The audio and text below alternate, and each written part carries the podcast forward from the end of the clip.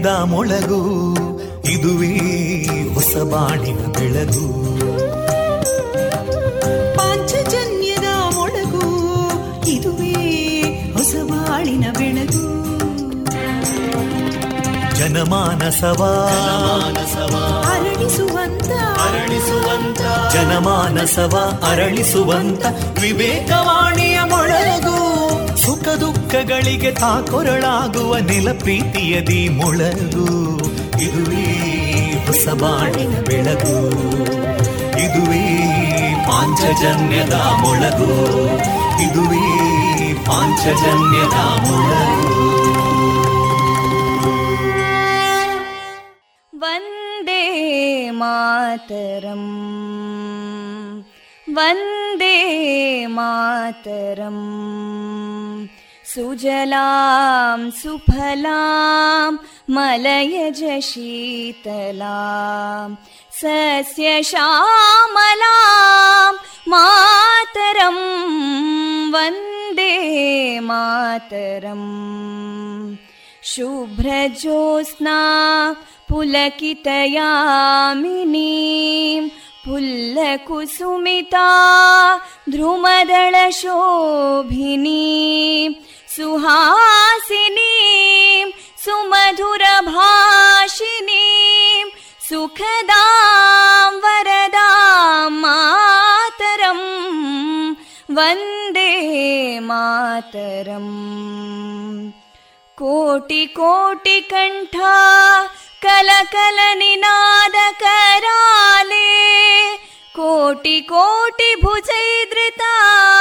कलकल निनाद कराले कोटि कोटि भुजैदृता करकलवाले अबलां केनो मायेतो बले बहुबलधारिणीं नमामि तारिणीं रिपुदलवारिणी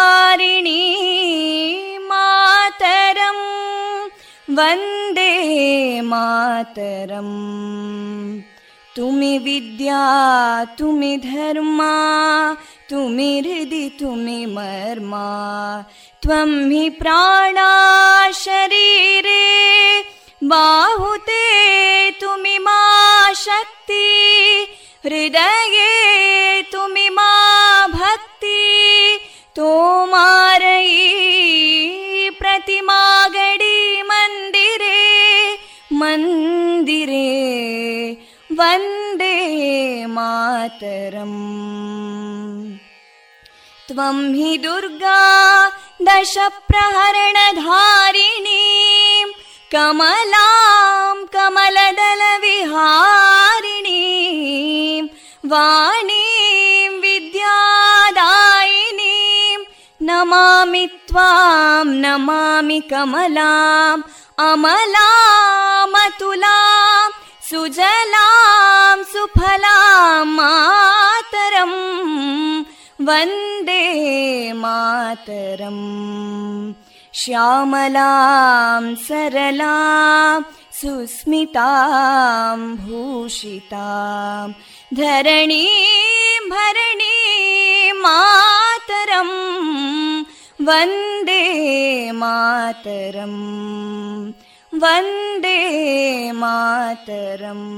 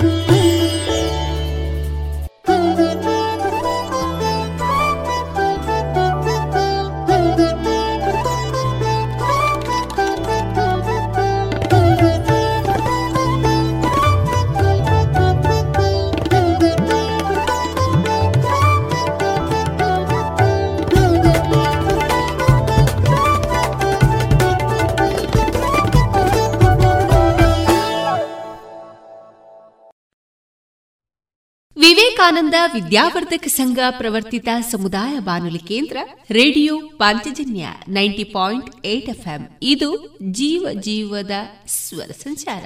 ಕೇಳುಗ ಬಾಂಧವರೆಲ್ಲರಿಗೂ ಡಿಸೆಂಬರ್ ಇಪ್ಪತ್ತ ಮೂರು ಶುಕ್ರವಾರದ ಶುಭಾಶಯಗಳನ್ನ ತಿಳಿಸ್ತಾ ನಿಮ್ಮ ಜೊತೆಗಿನ ನನ್ನ ಧ್ವನಿ ತೇಜಸ್ವಿ ರಾಜೇಶ್. ಕೇಳುಗ ಬಾಂಧವರೇ, ಸತ್ಯಕ್ಕಾಗಿ ಸರ್ವಸ್ವವನ್ನ ಸಮರ್ಪಿಸಬಹುದು. ಆದರೆ ಸತ್ಯವನ್ನ ಮತ್ಯಾವುದಕ್ಕೂ ತೇರುವುದಕ್ಕೆ ಆಗುವುದಿಲ್ಲ.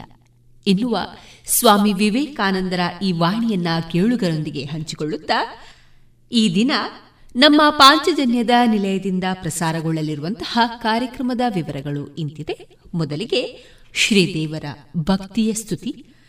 ಮಾರುಕಟ್ಟೆದಾರಣೆ ಸುಬುದ್ದಿ ದಾಮೋದರ ದಾಸ್ ಅವರಿಂದ ಗೀತಾಮೃತ ಬಿಂದು ಐಎಎಸ್ ಐಪಿಎಸ್ ಸ್ಪರ್ಧಾತ್ಮಕ ಪರೀಕ್ಷೆ ಎಂದರೇನು, ಮತ್ತು ತಯಾರಿ ಹೇಗೆ?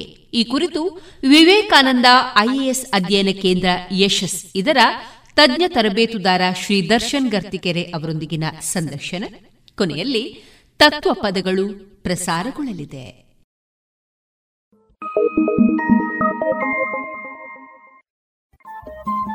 ರೇಡಿಯೋ ಪಾಂಚಜನ್ಯ ತೊಂಬತ್ತು ಬಿಂದು ಎಂಟು ಎಫ್ಎಂ ಸಮುದಾಯ ಬಾನುಲಿ ಕೇಂದ್ರ ಪುತ್ತೂರು. ಇದು ಜೀವ ಜೀವದ ಸ್ವರ ಸಂಚಾರ.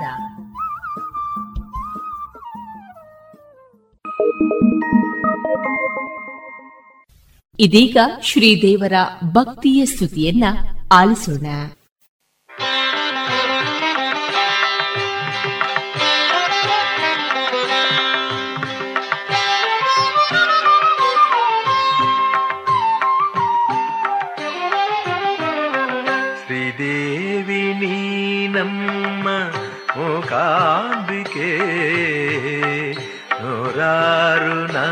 ನಮಸ್ಕಾರ ಸಿರಿಪಾದಕ್ಕೆ ಶ್ರೀದೇವಿ ನೀನಮ್ಮ ಮೂಕಾಂಬಿಕೆ. ನೂರಾರು ನಮಸ್ಕಾರ ಸಿರಿಪಾದಕ್ಕೆ ಶರಣದ ಭಕ್ತರಿಗೆ ನೀ ಕಲ್ಪವಲ್ಲಿ. ಶರಣದ ಭಕ್ತರಿಗೆ ನೀ ಕಲ್ಪವಲ್ಲಿ. ನಿನಗಾರು ಸರಿಸಾಟಿ ಮೂಲೋಕದಲ್ಲಿ. ಶ್ರೀದೇವಿ ನೀನಮ್ಮ ಮೂಕಾಂಬಿಕೆ. ನೂರಾರು ನಮಸ್ಕಾರ ಸಿರಿಪಾದಕ್ಕೆ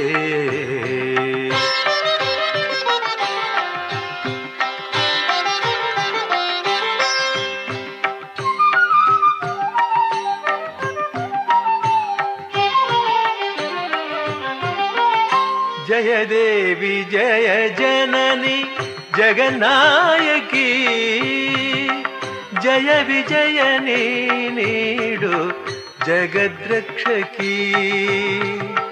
जय देवी जय जननी जगनायकी जय विजयनी नीडु जगद्रक्षकी। जगद्रक्षकीडाद्रि ಕರುಣಾಮಯೇ. ಕೊಡಚಾದ್ರಿಯಿಂದಿಳಿದ ಕರುಣಾಮಯೇ. ಕೊಲ್ಲೂರಿನಲ್ಲಿರುವ ಮಮತಾಮಯೇ. ಶ್ರೀದೇವಿ ನೀನಮ್ಮ ಮೂಕಾಂಬಿಕೆ. ನೂರಾರು ನಮಸ್ಕಾರ ಸಿರಿಪಾದಕ್ಕೆ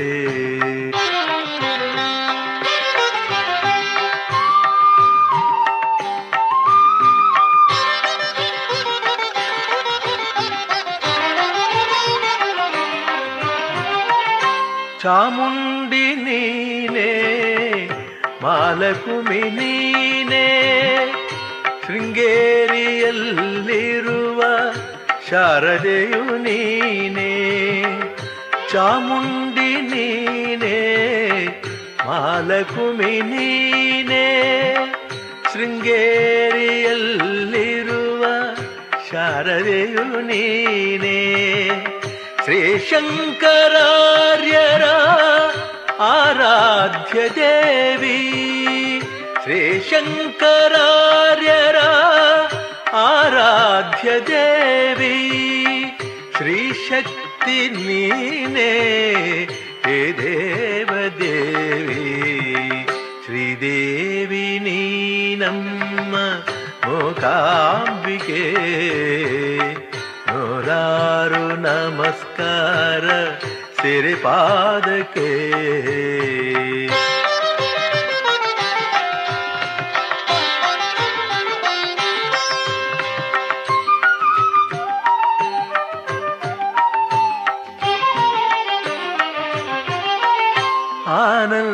ಸುಧೆಯಲ್ಲಿ ಮೀಸುತ ಜಗವಾ, ನೀ ತರುವೆ ಅಂಬೆ ಪರಮ ಪದ ವಿಭವ.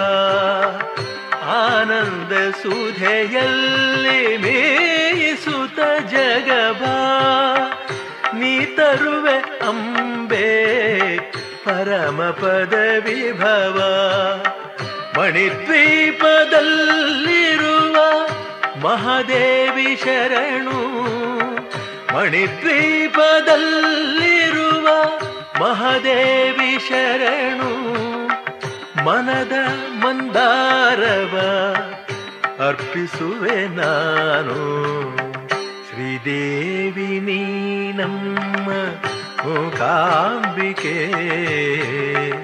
ನೂರಾರು ನಮಸ್ಕಾರ. ಸಿರಿಪಾದಕ್ಕೆ ಶರಣಂದ ಭಕ್ತರಿಗೆ ನೀ ಕಲ್ಪವಲ್ಲಿ. ಶರಣಂದ ಭಕ್ತರಿಗೆ ನೀ ಕಲ್ಪವಲ್ಲಿ. ನಿನಗಾರು ಸರಿಸಾಟಿ ಮೂಲೋಕದಲ್ಲಿ. ಶ್ರೀದೇವಿ ನೀ ನಮ್ಮ ಮೂಕಾಂಬಿಕೆ. ನೂರಾರು ನಮಸ್ಕಾರ ಸಿರಿಪಾದಕ್ಕೆ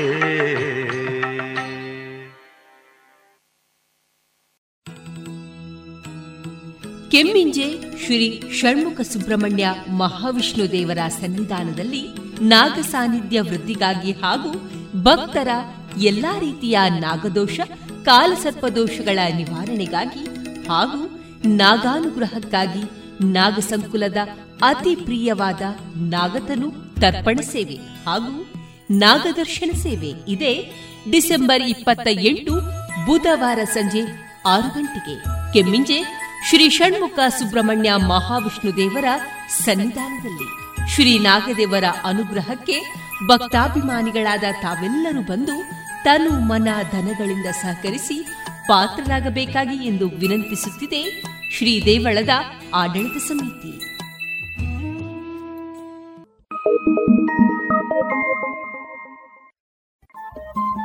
ರೇಡಿಯೋ ಪಾಂಚಜನ್ಯ ತೊಂಬತ್ತು ಬಿಂದು ಎಂಟು ಎಫ್ಎಂ ಸಮುದಾಯ ಬಾನುಲಿ ಕೇಂದ್ರ ಪುತ್ತೂರು. ಇದು ಜೀವ ಜೀವದ ಸ್ವರ ಸಂಚಾರ.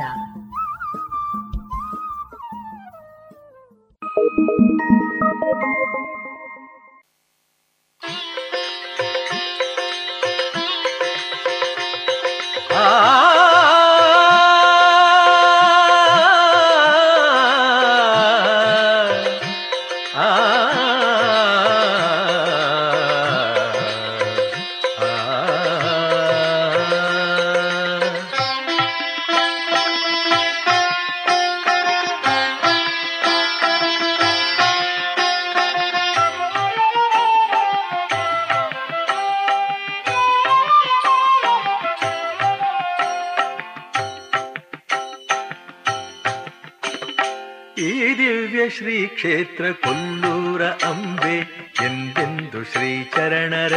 ನೀಡೆಂಬೆ, ಈ ದಿವ್ಯ ಶ್ರೀ ಕ್ಷೇತ್ರ ಕೊಲ್ಲೂರ ಅಂಬೆ. ಎಂದೆಂದು ಶ್ರೀ ಚರಣ ರಕ್ಷೆ ನೀಡೆಂಬೆ. ಜಗದಂಬೆ ಶ್ರೀಮಾತೆ ಶ್ರೀಲಕ್ಷ್ಮಿ ನೀನೆ.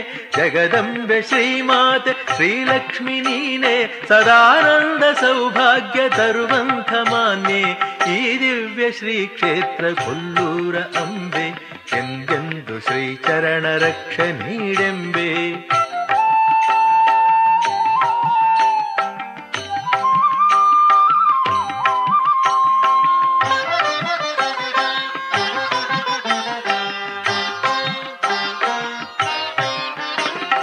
ಸೌಪರ್ಣಿಕಾ ನದಿಯ ಶ್ರೀತೀರ್ಥದಿಂದ ನಿತ್ಯ ನಿರ್ಮಲೆ ನಿನ್ನ ಅಭಿಷೇಕ ಚಂದ.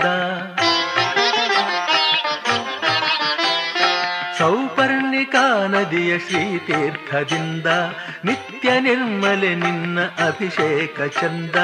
ಕೊಡಚಾತ್ರಿ ಬುಡ ನಿನ್ನ ಗುಡಿಯಂತೆ ಮಾಯೆ ಕೊಡಚಾತ್ರಿ ಬುಡ ನಿನ್ನ ಗುಡಿಯಂತೆ ಮಾಯೆ. ಅಮೃತಧಾರೆಯ ನೋಟ ನೀ ತೋರುತ್ತಾಯೆ ಈ ದಿವ್ಯ ಶ್ರೀ ಕ್ಷೇತ್ರ ಕೊಲ್ಲೂರ ಅಂಬೆ. ಎಂದೆಂದು ಶ್ರೀ ಚರಣ ರಕ್ಷೆ ನೀಡೆಂಬೆ.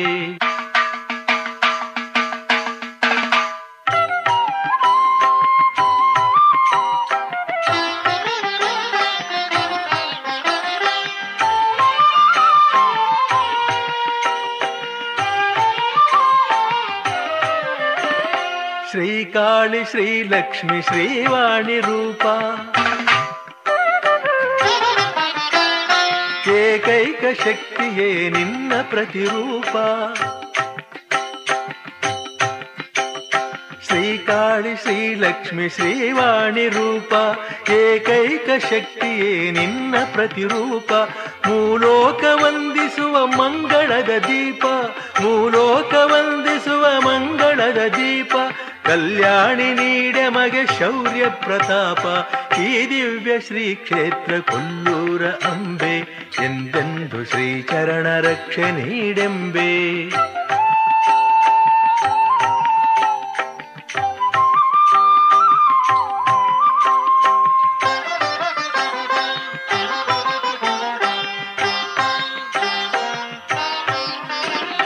ನೀ ಧನ್ಯ, ನೀ ಮಾನ್ಯ ಕಾರುಣ್ಯ ಪೂರ್ಣೆ.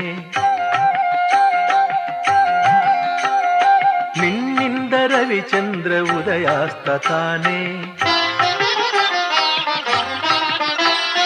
ನೀ ಧನ್ಯ, ನೀ ಮಾನ್ಯ, ಕಾರುಣ್ಯ ಪೂರ್ಣೆ. ನಿನ್ನಿಂದ ರವಿಚಂದ್ರ ಉದಯಾಸ್ತ ತಾನೆ. ನೀ ಮುನಿಯ ಪ್ರಳಯವೇ ಬಳಿ ಬಂದ ಹಾಗೆ. ನೀ ಮುನಿಯ ಪ್ರಳಯವೇ ಬಳಿ ಬಂದ ಹಾಗೆ. ಈ ಜೀವ ಕೋಟಿಗೆ ತಾರದಿರು ಬೇಗೆ, ಈ ದಿವ್ಯ ಶ್ರೀ ಕ್ಷೇತ್ರ ಕೊಲ್ಲೂರ ಅಂಬೆ, ಎಂದೆಂದು ಶ್ರೀಚರಣ ರಕ್ಷೆ ನೀಡೆಂಬೆ. ಜಗದಂಬೆ ಶ್ರೀಮಾತೆ ಶ್ರೀಲಕ್ಷ್ಮಿ ನೀನೆ. ಜಗದಂಬೆ ಶ್ರೀಮಾತೆ ಶ್ರೀಲಕ್ಷ್ಮಿ ನೀನೆ. ಸದಾನಂದ ಸೌಭಾಗ್ಯ ತರುವಂಥ ಮಾನ್ಯೆ. ಈ ದಿವ್ಯ ಶ್ರೀ ಕ್ಷೇತ್ರ ಕೊಲ್ಲೂರ ಅಂಬೆ. ಎಂದೆಂದು ಶ್ರೀಚರಣ ರಕ್ಷೆ ನೀಡೆಂಬೆ. ಎಂದೆಂದು ಶ್ರೀಚರಣ ರಕ್ಷೆ ನೀಡೆಂಬೆ. ಎಂದೆಂದು ಶ್ರೀಚರಣ ರಕ್ಷೆ ನೀಡೆಂಬೆ.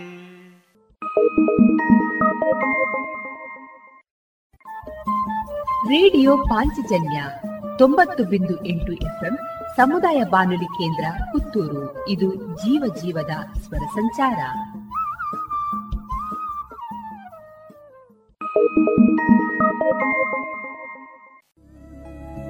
ಎಲ್ಲಾ ತರಹದ ಸೀರೆ, ಬ್ಲೌಸ್ ಗಳಿಗೆ ಹೊಂದುವಂತಹ ಹಾಗೂ lehenga, uniform, nightie suiting sports dress ಇವೆಲ್ಲ ಉಡುಪುಗಳಿಗೆ ಬೇಕಾಗುವಂತಹ ವಿವಿಧ ರೀತಿಯ ಆಧುನಿಕ ವಿನ್ಯಾಸದ ಒಳ ಉಡುಪುಗಳು ಕೈಗೆಟಕುವ ದರದಲ್ಲಿ. ಎಲ್ಲಾ ಬ್ರ್ಯಾಂಡ್ಗಳಲ್ಲಿ ಲಭ್ಯ. ಅದೇ ಲಶ್ ಫ್ಯಾಷನ್ ಇನ್ಸೈಡ್ ಕೋರ್ಟ್ ರಸ್ತೆ ಪುತ್ತೂರಿನಲ್ಲಿ. ಇದೀಗ ನೂತನವಾಗಿ ಶೀಘ್ರದಲ್ಲೇ ಲೋಕಾರ್ಪಣೆಗೊಳ್ಳಲಿರುವ GL one mall main road ಪುತ್ತೂರಿನಲ್ಲಿ. ನಮ್ಮ ಎಲ್ಲಾ ಗ್ರಾಹಕರ ಸಹಕಾರದ ಮೇರೆಗೆ ಎರಡನೇ ಶಾಖೆ ಶುಭಾರಂಭಗೊಳ್ಳಲಿದೆ.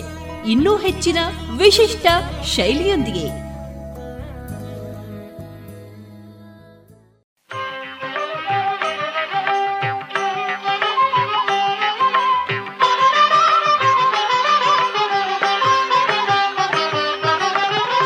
ಇಲ್ಲಿರುವ ದೇವತೆಯು ಮೂಕಾಂಬಿಕಾ. ಹರಿಯುವ ನದಿಯು ಸೌಪರ್ಣಿಕ. ಇಲ್ಲಿರುವ ದೇವತೆಯು ಮೂಕಾಂಬಿಕಾ. ಇಲ್ಲಿ ಹರಿಯುವ ನದಿಯು ಸೌಪರ್ಣಿಕ. ಇಲ್ಲಿ ನಡೆಯುವ ಘಟನೆ ಎಲ್ಲವೂ ದೈವಿಕ ಕೊಲ್ಲೂರು ಭೂಮಿಯಲ್ಲಿ ದೇವಲೋಕ. ಇಲ್ಲಿರುವ ದೇವತೆಯು ಮೂಕಾಂಬಿಕಾ.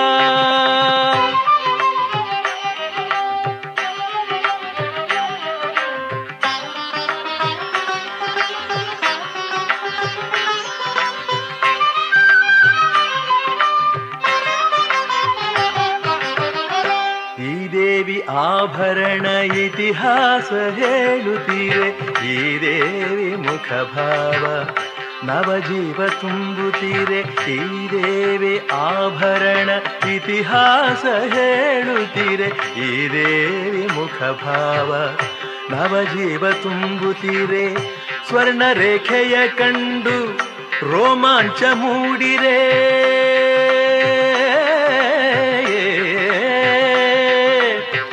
ಆ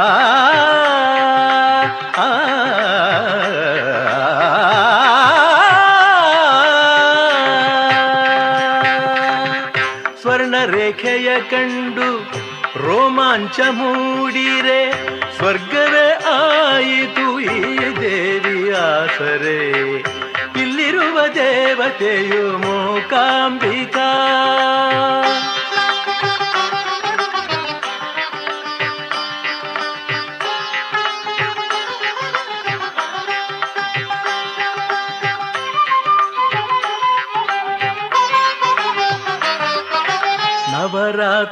ನವರಾತ್ರಿಯಲ್ಲಿ ದೇವಿ ಮೈತಾಳಿ ನಿಂತು ಭಕುತರನು ಹರಸುವಳು ಕೋರಿಕೆಯ ನಿತ್ತು ನವರಾತ್ರಿಯಲ್ಲಿ ದೇವಿ ಮೈತಾಳಿ ನಿಂತು ಭಕುತರನು ಹರಸುವಳು ಕೋರಿಕೆಯ ನಿತ್ತು ಶರಣಾಗಿ ನಮಿಸಿದರೆ ಹರಕೆ ಹೊತ್ತು. ಶರಣಾಗಿ ನಮಿಸಿದರೆ ಹರಕೆ ಹೊತ್ತು. ನಗು ನಗುತ ಹರಸುವಳು, ಶುಭಮಸ್ತು ಶುಭಮಸ್ತು. ಇಲ್ಲಿರುವ ದೇವತೆಯು ಮೂಕಾಂಬಿಕಾ. ಇಲ್ಲಿ ಹರಿಯುವ ನದಿಯು ಸೌಪರ್ಣಿಕಾ. ಇಲ್ಲಿ ನಡೆಯುವ ಘಟನೆಯೆಲ್ಲವೂ ದೈವಿಕ. ಕೊಲ್ಲೂರು ಭೂಮಿಯಲ್ಲಿ ದೇವಲೋಕ. ಇಲ್ಲಿರುವ ದೇವತೆಯು ಮೂಕಾಂಬಿಕಾ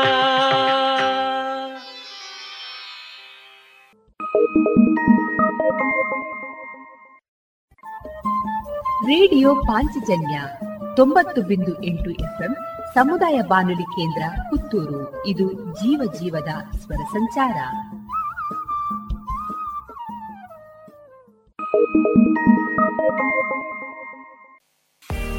ನಿಮಗೆ ಐಎಎಸ್ ಐಪಿಎಸ್ ಕೆಎಎಸ್ ಅಧಿಕಾರಿಯಾಗುವ ಕನಸಿದೆ. ಸೂಕ್ತ ತರಬೇತಿ, ಕೊರತೆ ಕಾಡ್ತಾ ಇದೆಯೇ? ಈಗೋ ಬಂದಿದೆ. ಕನಸು ನನ್ನ ಸಾಗಿಸುವ ಸುವರ್ಣ ಅವಕಾಶ. ಮುತ್ತಿನ ನಗರಿ ಪುತ್ತೂರಿನಲ್ಲಿ ಸಿಗಲಿದೆ ಸ್ಪರ್ಧಾತ್ಮಕ ಪರೀಕ್ಷೆಗಳ ಬುನಾದಿ ಶಿಕ್ಷಣ. ವಿದ್ಯಾರ್ಥಿಗಳು, ಉದ್ಯೋಗಿಗಳು ಹಾಗೂ ಉದ್ಯಮಿಗಳಿಗಾಗಿ ವಿವೇಕಾನಂದ ಐಎಎಸ್ ಅಧ್ಯಯನ ಕೇಂದ್ರ ಯಶಸ್ಸಿನಲ್ಲಿ. ಯಶಸ್ಸಿನತ್ತ ನಿಖರ ಹೆಜ್ಜೆ ಎಂಬ ಘೋಷವಾಕ್ಯದಲ್ಲಿ ಆರಂಭವಾಗಲಿದೆ ಯಶಸ್ ಹಂಡ್ರೆಡ್ ಎಂಬ ವಾರಾಂತ್ಯದ ಶಿಕ್ಷಣ ಯೋಜನೆ. ತರಗತಿಗಳು ಶನಿವಾರ ಮಧ್ಯಾಹ್ನ ಮತ್ತು ಭಾನುವಾರ ಮಾತ್ರ.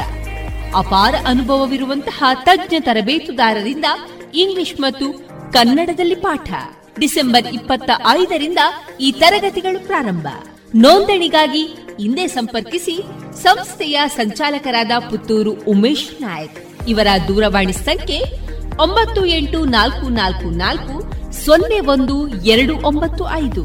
ಮತ್ತೊಮ್ಮೆ nine eight triple four zero one two nine five.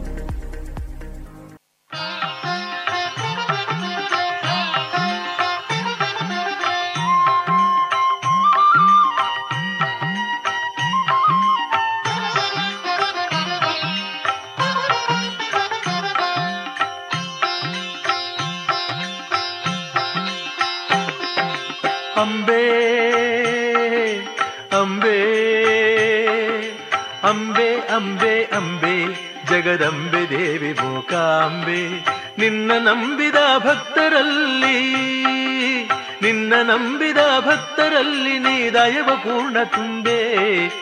Ambe Ambe Ambe Ambe Ambe, Jagadambe Devi Mookambe.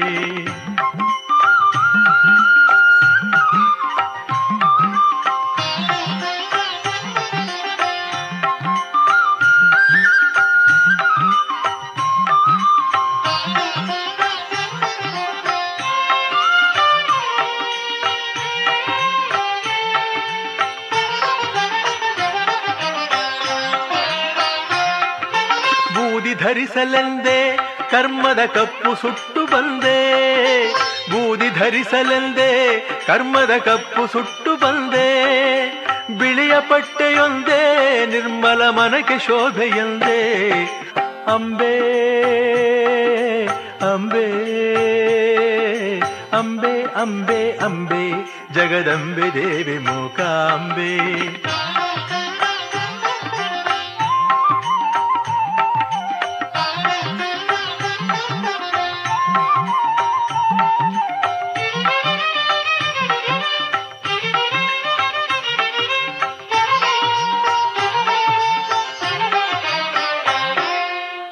ಅಂದ ಚಂದವೆಲ್ಲ ನಿನ್ನಲಿ ತುಂಬಿ ತುಳುಕಿತಲ್ಲ. ಅಂದ ಚಂದವೆಲ್ಲ ನಿನ್ನಲಿ ತುಂಬಿ ತುಳುಕಿತಲ್ಲ. ಅರವಿಂದ ನೇತ್ರ ನಿನ್ನ, ಪಾದಾರವಿಂದ ಚನ್ನ. ಅಂಬೆ ಅಂಬೆ ಅಂಬೆ ಅಂಬೆ ಅಂಬೆ, ಜಗದಂಬೆ ದೇವಿ ಮೂಕಾಂಬೆ.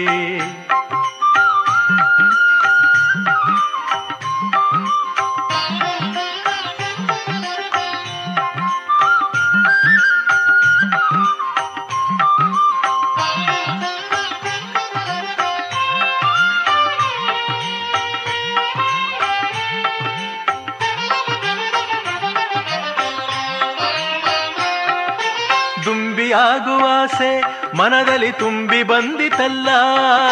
ದುಂಬಿಯಾಗುವಾಸೆ ಮನದಲ್ಲಿ ತುಂಬಿ ಬಂದಿತಲ್ಲ. ಪಾದ ಕಮಲದಲ್ಲಿ ಭ್ರಮರಿಗೆ ತಾವು ದೊರೆಯಿತಲ್ಲ. ಅಂಬೆ ಅಂಬೆ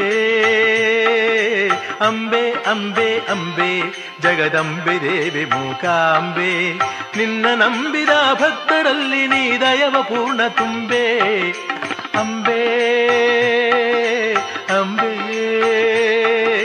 ಅಂಬೆ ಅಂಬೆ ಅಂಬೆ, ಜಗದಂಬೆ ದೇವಿ ಮೂಕಾಂಬೆ, ಜಗದಂಬೆ ದೇವಿ ಮೂಕಾಂಬೆ, ಜಗದಂಬೆ ದೇವಿ ಮೂಕಾಂಬೆ.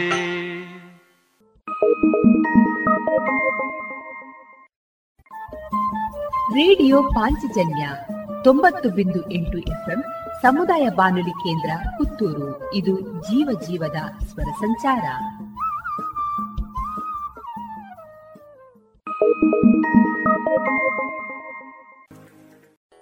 ಪ್ರಸಿದ್ಧ ಕಂಪನಿಗಳ ಇಂಡಸ್ಟ್ರಿಯಲ್, ಕಮರ್ಷಿಯಲ್ ಮತ್ತು ಡೊಮೆಸ್ಟಿಕ್ ಪಾಪ್ ಸೆಟ್ಗಳು, ಕೇಬಲ್ಗಳು, ಫ್ಯಾನ್ಗಳು ಮತ್ತು ಎಲ್ಲ ತರದ ವಿದ್ಯುತ್ ಉಪಕರಣಗಳು ಒಂದೇ ಸೂರಿನಡಿ ಲಭ್ಯ.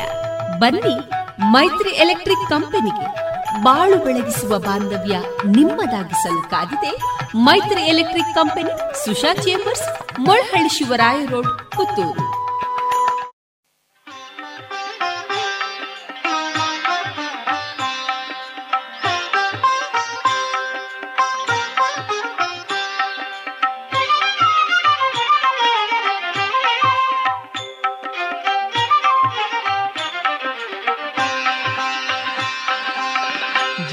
जय जय जय श्री जगन्मातृ के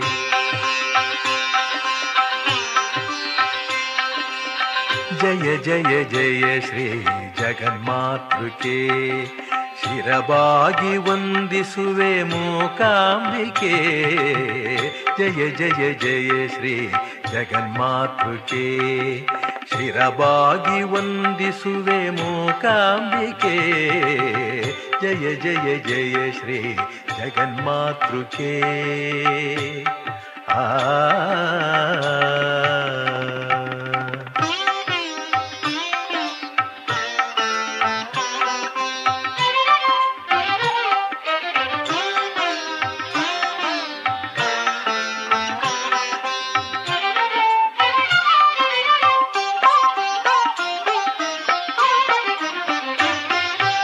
ಮಣಿದ್ವೀಪ ಶೋಭಿಸುವ ಶ್ರೀಮಾತೆಯೇ, ಚಿಂತಾಮಣಿ ಗೃಹದ ಪರಶಿವನ ಜಾಯೇ ಮಣಿದ್ವೀಪ ಶೋಭಿಸುವ ಶ್ರೀಮಾತೆಯೇ, ಚಿಂತಾಮಣಿ ಗೃಹದ ಪರಶಿವನ ಜಾಯ, ಶಿವಾಕಾರ ಮಂಚದಿ ಮಂಡಿಸಿಹ ಮಾಯೇ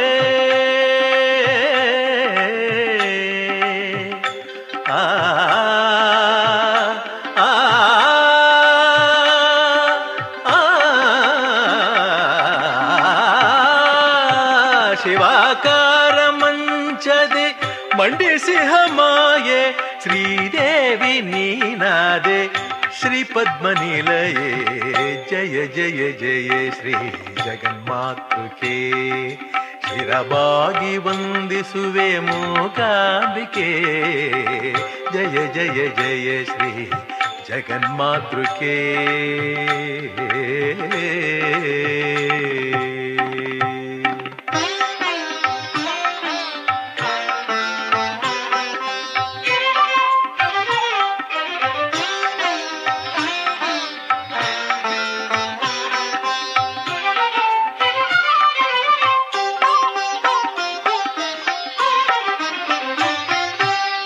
ದಿವ್ಯಮಣಿ ಮುಕುಟದ ಪ್ರಭೆ ಚೆಲ್ಲುವೆ. ದಿವ್ಯ ಮಂಗಳ ರೂಪ ಧರಿಸಿ ನೀ ಮೆರವೆ. ದಿವ್ಯಮಣಿ ಮುಕುಟದ ಪ್ರಭೆ ಚೆಲ್ಲುವೆ. ದಿವ್ಯ ಮಂಗಳ ರೂಪ ಧರಿಸಿ ನೀ ಮೆರವೆ. ದಿವಿಜ ದ್ವಿಜ ಧ್ಯಾನದ ದೇವಿಯಾಗಿರುವೆ. ದಿವಿಜ ದ್ವಿಜ ಧ್ಯಾನದ ದೇವಿಯಾಗಿರುವೆ ನೀಡಮ್ಮ ಸಿರಿಯ ಚೆಲುವೆ. ಜಯ ಜಯ ಜಯ ಶ್ರೀ ಜಗನ್ಮಾತೃಕೆ. ಶಿರವಾಗಿ ವಂದಿಸುವೆ ಮೂಕಾಂಬಿಕೆ. ಜಯ ಜಯ ಜಯ ಶ್ರೀ ಜಗನ್ಮಾತೃಕೆ. ಆ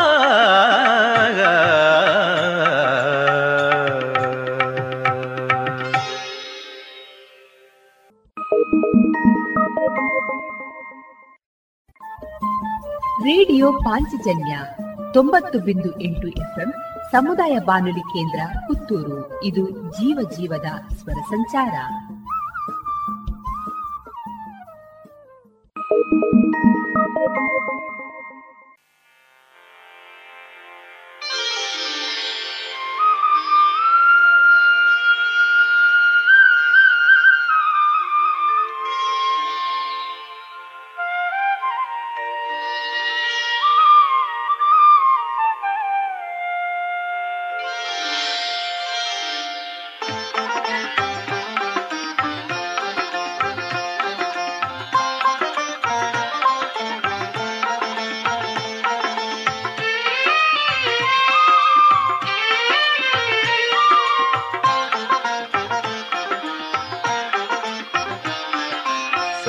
ಸೌಪರ್ಣಿಕಾ ನದಿಯ ಸುಧೆಯಲಿ ಮಿಂದೆ ಆನಂದ ನಂದನದ ಭೃಂಗವಾದೆ ಸೌಪರ್ಣಿಕಾ ನದಿಯ ಸುಧೆಯಲಿ ಮಿಂದೆ ಆನಂದ ನಂದನದ ಭೃಂಗವಾದೆ ಸ್ವರ್ಣ ರೇಖಾಂಕಿತೆಯ ಚರಣದೆಡೆ ಬಂದೆ. ಸ್ವರ್ಣ ರೇಖಾಂಕಿತೆಯ ಚರಣದೆಡೆ ಬಂದೆ. ಶ್ರೀಚಕ್ರ ನಿಲಯದಲ್ಲಿ ನಾ ಹಾಡಿ ಕುಣಿದೆ ಸೌಪರ್ಣಿಕಾ ನದಿಯ ಸುಧೆಯಲಿ ಮಿಂದೆ.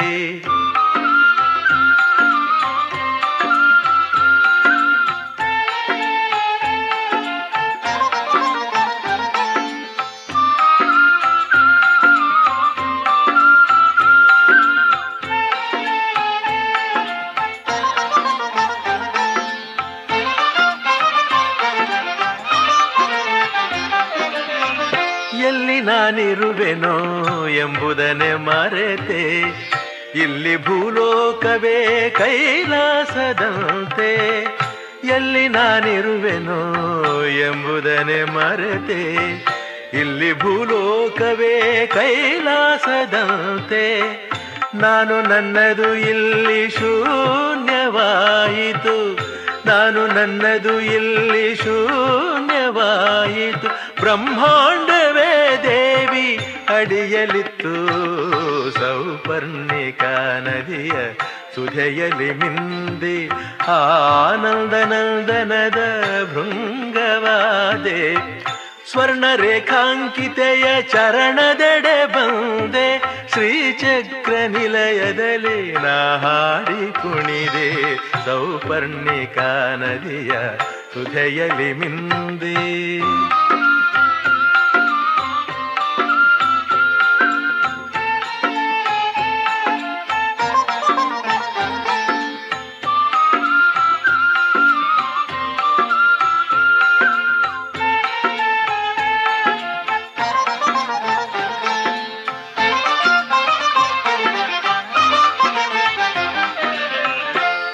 ಮಗಧರಂತೆ ದೇವಗಣ ಸ್ತುತಿಸೆ, ವೀಣೆಯನು ಝೇಂಕರಿಸಿ ವಾಣಿ ಆಲಾಪಿಸೆ, ಒಂದಿ ಮಗಧರಂತೆ ದೇವಗಣ ಸ್ತುತಿಸೆ, ವೀಣೆಯನು ಝೇಂಕರಿಸಿ ವಾಣಿ ಆಲಾಪಿಸೆ.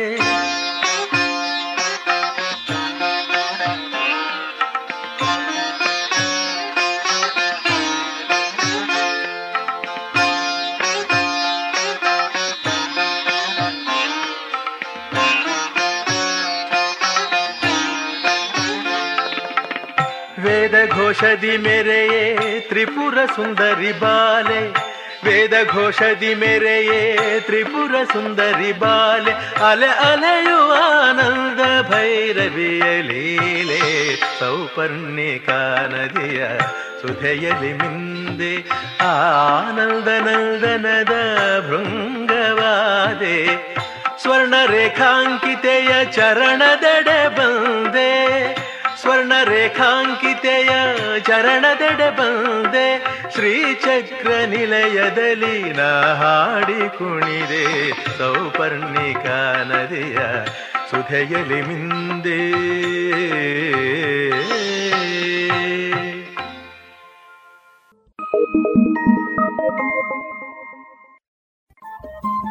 ರೇಡಿಯೋ ಪಾಂಚಜನ್ಯ ತೊಂಬತ್ತು ಬಿಂದು ಎಂಟು ಎಫ್ಎಂ ಸಮುದಾಯ ಬಾನುಲಿ ಕೇಂದ್ರ ಪುತ್ತೂರು. ಇದು ಜೀವ ಜೀವದ ಸ್ವರ ಸಂಚಾರ.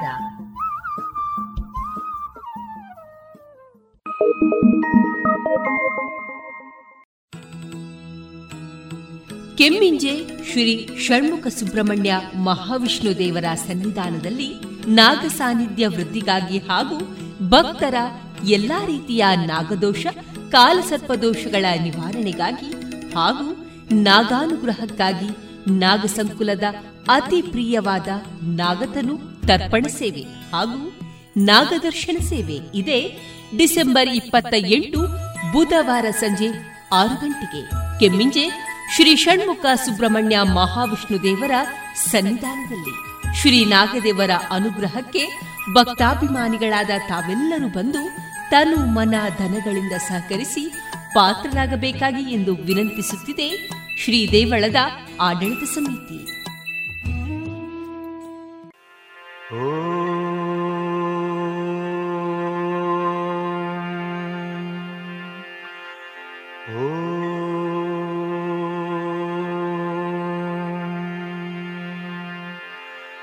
ಓಂಕಾರ ಸಾಕಾರ ಆಗಿ ಬಂತು. ಶ್ರೀ ಶ್ರೀ ಶ್ರೀಕಾರ ಶ್ರೀದೇವಿ ರೂಪವಾಯಿತು.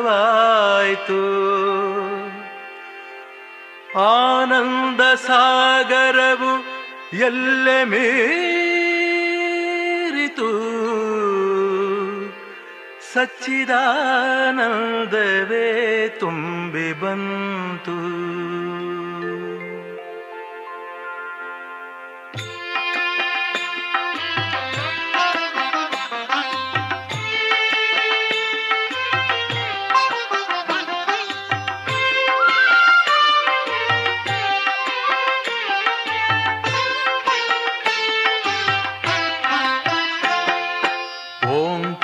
ಸಾಕಾರ ಆಗಿ ಬಂತು. ಶ್ರೀಕಾರ ಶ್ರೀದೇವಿ ರೂಪವಾಯಿತು. ಆನಂದ ಸಾಗರವು ಎಲ್ಲ ಮೇರಿತು. ಸಚ್ಚಿದಾನಂದವೇ ತುಂಬಿ ಬಂತು.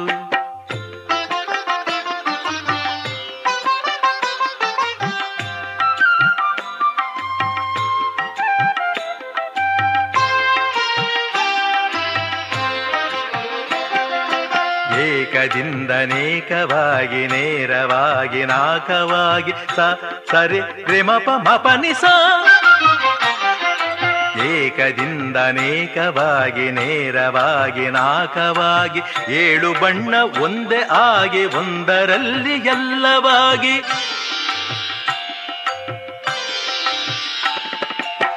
ಏಕದಿಂದ ಅನೇಕವಾಗಿ ನೇರವಾಗಿ, ನಾಕವಾಗಿ, ಏಳು ಬಣ್ಣ ಒಂದೇ ಆಗಿ, ಒಂದರಲ್ಲಿ ಎಲ್ಲವಾಗಿ, ದೇವಿ ಕಂಡಳು ಮಾದೇವಿ ಕಂಡಳು. ಓಂಕಾರ, ಸಾಕಾರ ಆಗಿ ಬಂತು. ಶ್ರೀಕಾರ, ಶ್ರೀದೇವಿ ರೂಪವಾಯಿತು. ಆನಂದ ಸಾಗರವು ಎಲ್ಲ ಮೇರಿತು. ಸಚ್ಚಿದಾನಂದವೇ ತುಂಬಿ ಬಂತು.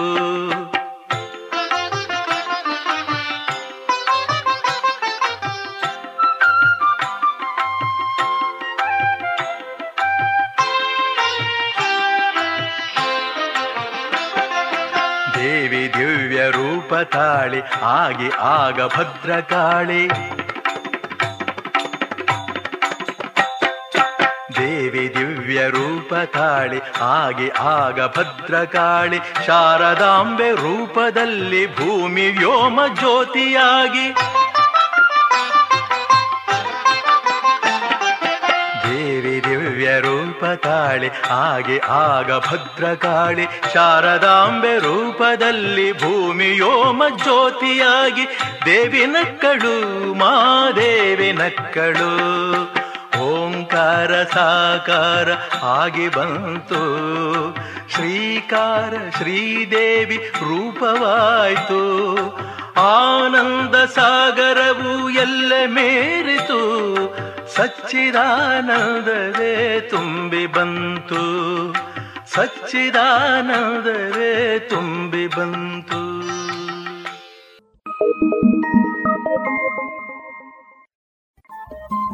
ರೇಡಿಯೋ ಪಾಂಚಜನ್ಯ ತೊಂಬತ್ತು ಬಿಂದು ಎಂಟು ಎಫ್ಎಂ ಸಮುದಾಯ ಬಾನುಲಿ ಕೇಂದ್ರ ಪುತ್ತೂರು. ಇದು ಜೀವ ಜೀವದ ಸ್ವರ ಸಂಚಾರ.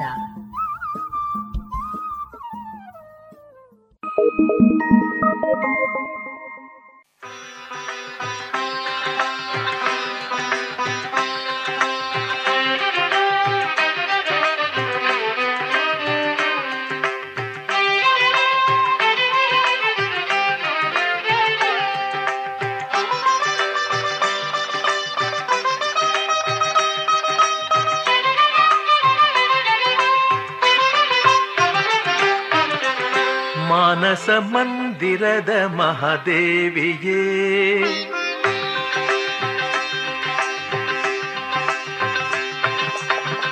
ಮಾನಸ ಮಂದಿರದ ಮಹಾದೇವಿಯೇ ಶಾಂತಿಯ ನೀಡುತ್ತ ತೋರುದಯೇ ಓಂ ಶಾಂತಿ ಶಾಂತಿ ಶಾಂತಿ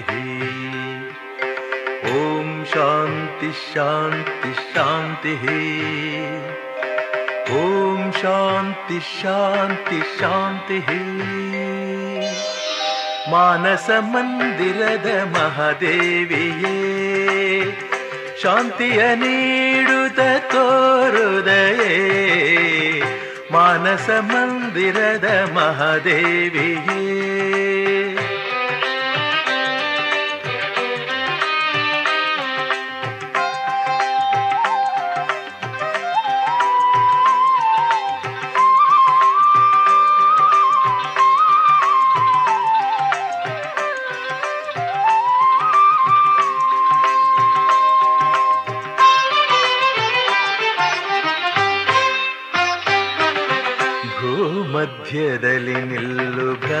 ಭ್ರಮರಾಂಬೆ ಚಂದದಾಚಿದಾಕಾಶ ಶ್ರೀಚಕ್ರ ನಿಲಯೇ ಭೂಮಧ್ಯದಲ್ಲಿ ನಿಲ್ಲು ಭ್ರಮರಾಂಬೆಯೇ. ಚಂದದಾಚಿದಾಕಾಶ ಶ್ರೀಚಕ್ರ ನಿಲಯೇ ಆ ದೇವಗಣ ಚಾಮರವ ಬೀಸಿಹುದು ತಾಯೇ, ದೇವಗಣ ಚಾಮರವ ವಿಜಯಿಸ ಶ್ರೀಲಲಿತೆ ಶಕ್ತಿ ಸ್ವರೂಪಿಣಿಯೇ ಮಾನಸ ಮಂದಿರದ ಮಹಾದೇವಿಯೇ ಶಾಂತಿಯ ನೀಡುತ್ತ ತೋರುದಯೇ ಓಂ ಶಾಂತಿ ಶಾಂತಿ ಶಾಂತಿ ಓಂ ಶಾಂತಿ ಶಾಂತಿ ಶಾಂತಿ ಓಂ ಶಾಂತಿ ಶಾಂತಿ ಶಾಂತಿ ಮಾನಸ ಮಂದಿರದ ಮಹಾದೇವಿಯೇ ಶಾಂತಿಯ ನೀಡುತ್ತ ತೋರುದಯೇ ಮಾನಸ ಮಂದಿರದ ಮಹಾದೇವಿಯೇ.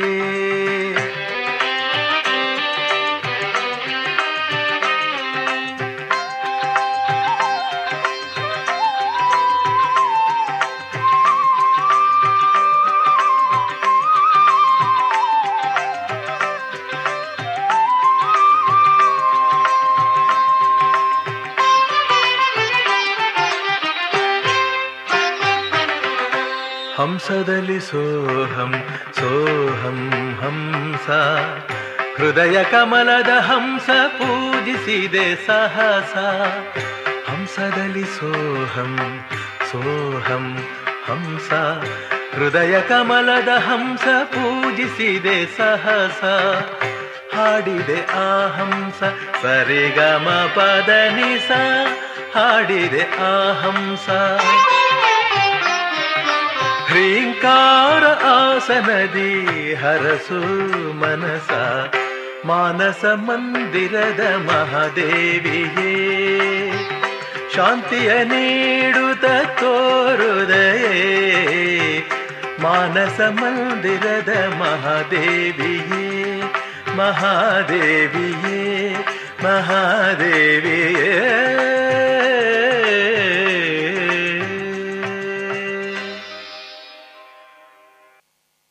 ಇದುವರೆಗೆ ಭಕ್ತಿ ಗೀತೆಯನ್ನ ಕೇಳಿದಿರಿ.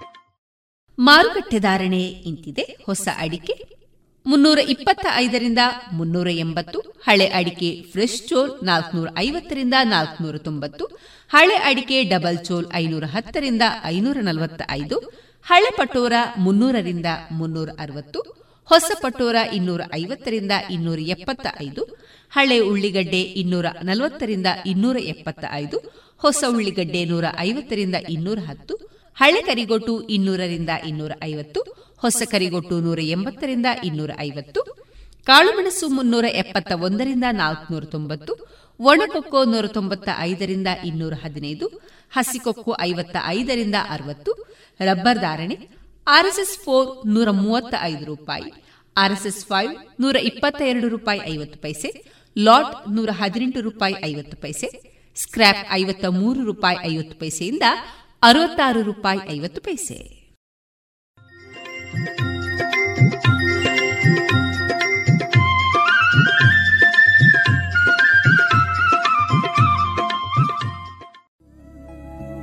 ಎಲ್ಲಾ ತರಹದ ಸೀರೆ ಬ್ಲೌಸ್ಗಳಿಗೆ ಹೊಂದುವಂತಹ ಹಾಗೂ lehenga, uniform, nightie, suiting, sports dress ಇವೆಲ್ಲ ಉಡುಪುಗಳಿಗೆ ಬೇಕಾಗುವಂತಹ ವಿವಿಧ ರೀತಿಯ ಆಧುನಿಕ ವಿನ್ಯಾಸದ ಒಳ ಉಡುಪುಗಳು ಕೈಗೆಟಕುವ ದರದಲ್ಲಿ. ಎಲ್ಲಾ ಬ್ರ್ಯಾಂಡ್ಗಳಲ್ಲಿ ಲಭ್ಯ. ಅದೇ ಲಶ್ ಫ್ಯಾಷನ್ ಇನ್ಸೈಡ್ ಕೋರ್ಟ್ ರಸ್ತೆ ಪುತ್ತೂರಿನಲ್ಲಿ. ಇದೀಗ ನೂತನವಾಗಿ ಶೀಘ್ರದಲ್ಲೇ ಲೋಕಾರ್ಪಣೆಗೊಳ್ಳಲಿರುವ GL one mall main road ಪುತ್ತೂರಿನಲ್ಲಿ. ನಮ್ಮ ಎಲ್ಲಾ ಗ್ರಾಹಕರ ಸಹಕಾರದ ಮೇರೆಗೆ ಎರಡನೇ ಶಾಖೆ ಶುಭಾರಂಭಗೊಳ್ಳಲಿದೆ. ಇನ್ನೂ ಹೆಚ್ಚಿನ ವಿಶಿಷ್ಟ ಶೈಲಿಯೊಂದಿಗೆ.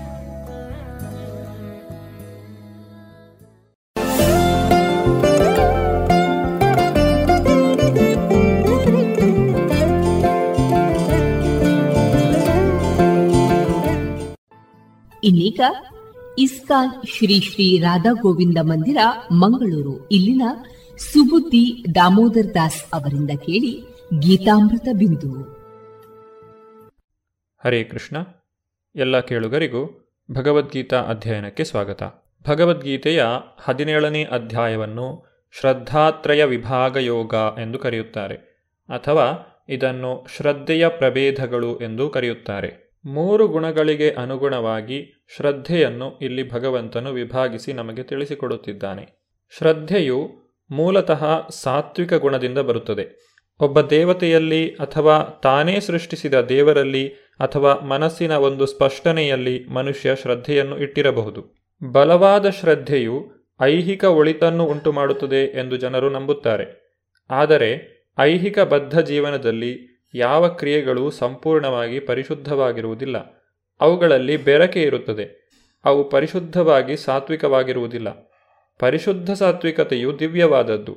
ಪರಿಶುದ್ಧ ಸಾತ್ವಿಕತೆಯಲ್ಲಿ ವ್ಯಕ್ತಿಯು ದೇವೋತ್ತಮ ಪರಮಪುರುಷನ ನಿಜವಾದ ಸ್ವಭಾವವನ್ನು ಅರ್ಥ ಮಾಡಿಕೊಳ್ಳಬಹುದು.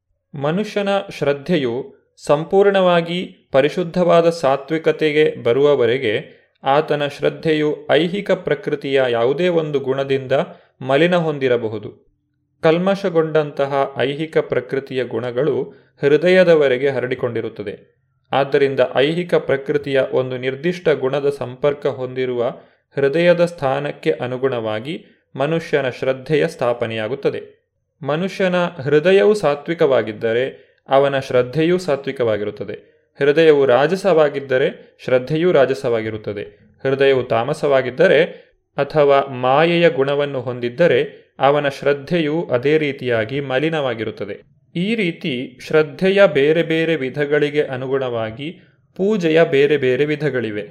ಯಜಂತೆ ಸಾತ್ವಿಕ ದೇವಾನ್ ಯಕ್ಷರಕ್ಷಾನ್ಸಿ ರಾಜಸ, ಪ್ರೇತಾನ್ ಭೂತಗಣಾಶ್ಚನ್ಯೇ, ಯಜಂತೆ ತಾಮಸಾಜನ ಅನುವಾದ, ಸಾತ್ವಿಕ ಸ್ವಭಾವದ ಮನುಷ್ಯರು ದೇವತೆಗಳನ್ನು ಪೂಜಿಸುತ್ತಾರೆ. ರಾಜಸ ಸ್ವಭಾವದವರು ರಾಕ್ಷಸರನ್ನು ಪೂಜಿಸುತ್ತಾರೆ. ತಾಮಸ ಗುಣದವರು ಭೂತ ಪ್ರೇತಗಳನ್ನು ಪೂಜಿಸುತ್ತಾರೆ. ವ್ಯಕ್ತಿಯ ಬಹಿರಂಗ ಕರ್ಮಗಳಿಗೆ ಅನುಗುಣವಾಗಿ ಪೂಜಿಸುವವರಲ್ಲಿ ವಿವಿಧ ಬಗೆಗಳನ್ನು ಕಾಣಬಹುದು. ಐಹಿಕ ಪ್ರಕೃತಿಯ ಗುಣಗಳಲ್ಲಿ ತಮ್ಮ ತಮ್ಮ ವಿಶಿಷ್ಟ ನೆಲೆಗಳಿಗೆ ಅನುಗುಣವಾಗಿ ಬೇರೆ ಬೇರೆ ವಸ್ತುಗಳನ್ನು ಜನರು ಪೂಜೆ ಮಾಡುತ್ತಾರೆ. ಸಾತ್ವಿಕ ಸ್ವಭಾವದಲ್ಲಿ ನೆಲೆಗೊಂಡವರು ಸಾಮಾನ್ಯವಾಗಿ ದೇವತೆಗಳನ್ನು ಪೂಜಿಸುತ್ತಾರೆ. ಇವರು ಒಂದು ನಿರ್ದಿಷ್ಟ ಉದ್ದೇಶಕ್ಕಾಗಿ ಒಬ್ಬ ನಿರ್ದಿಷ್ಟ ದೇವತೆಯನ್ನು ಪೂಜಿಸುತ್ತಾರೆ.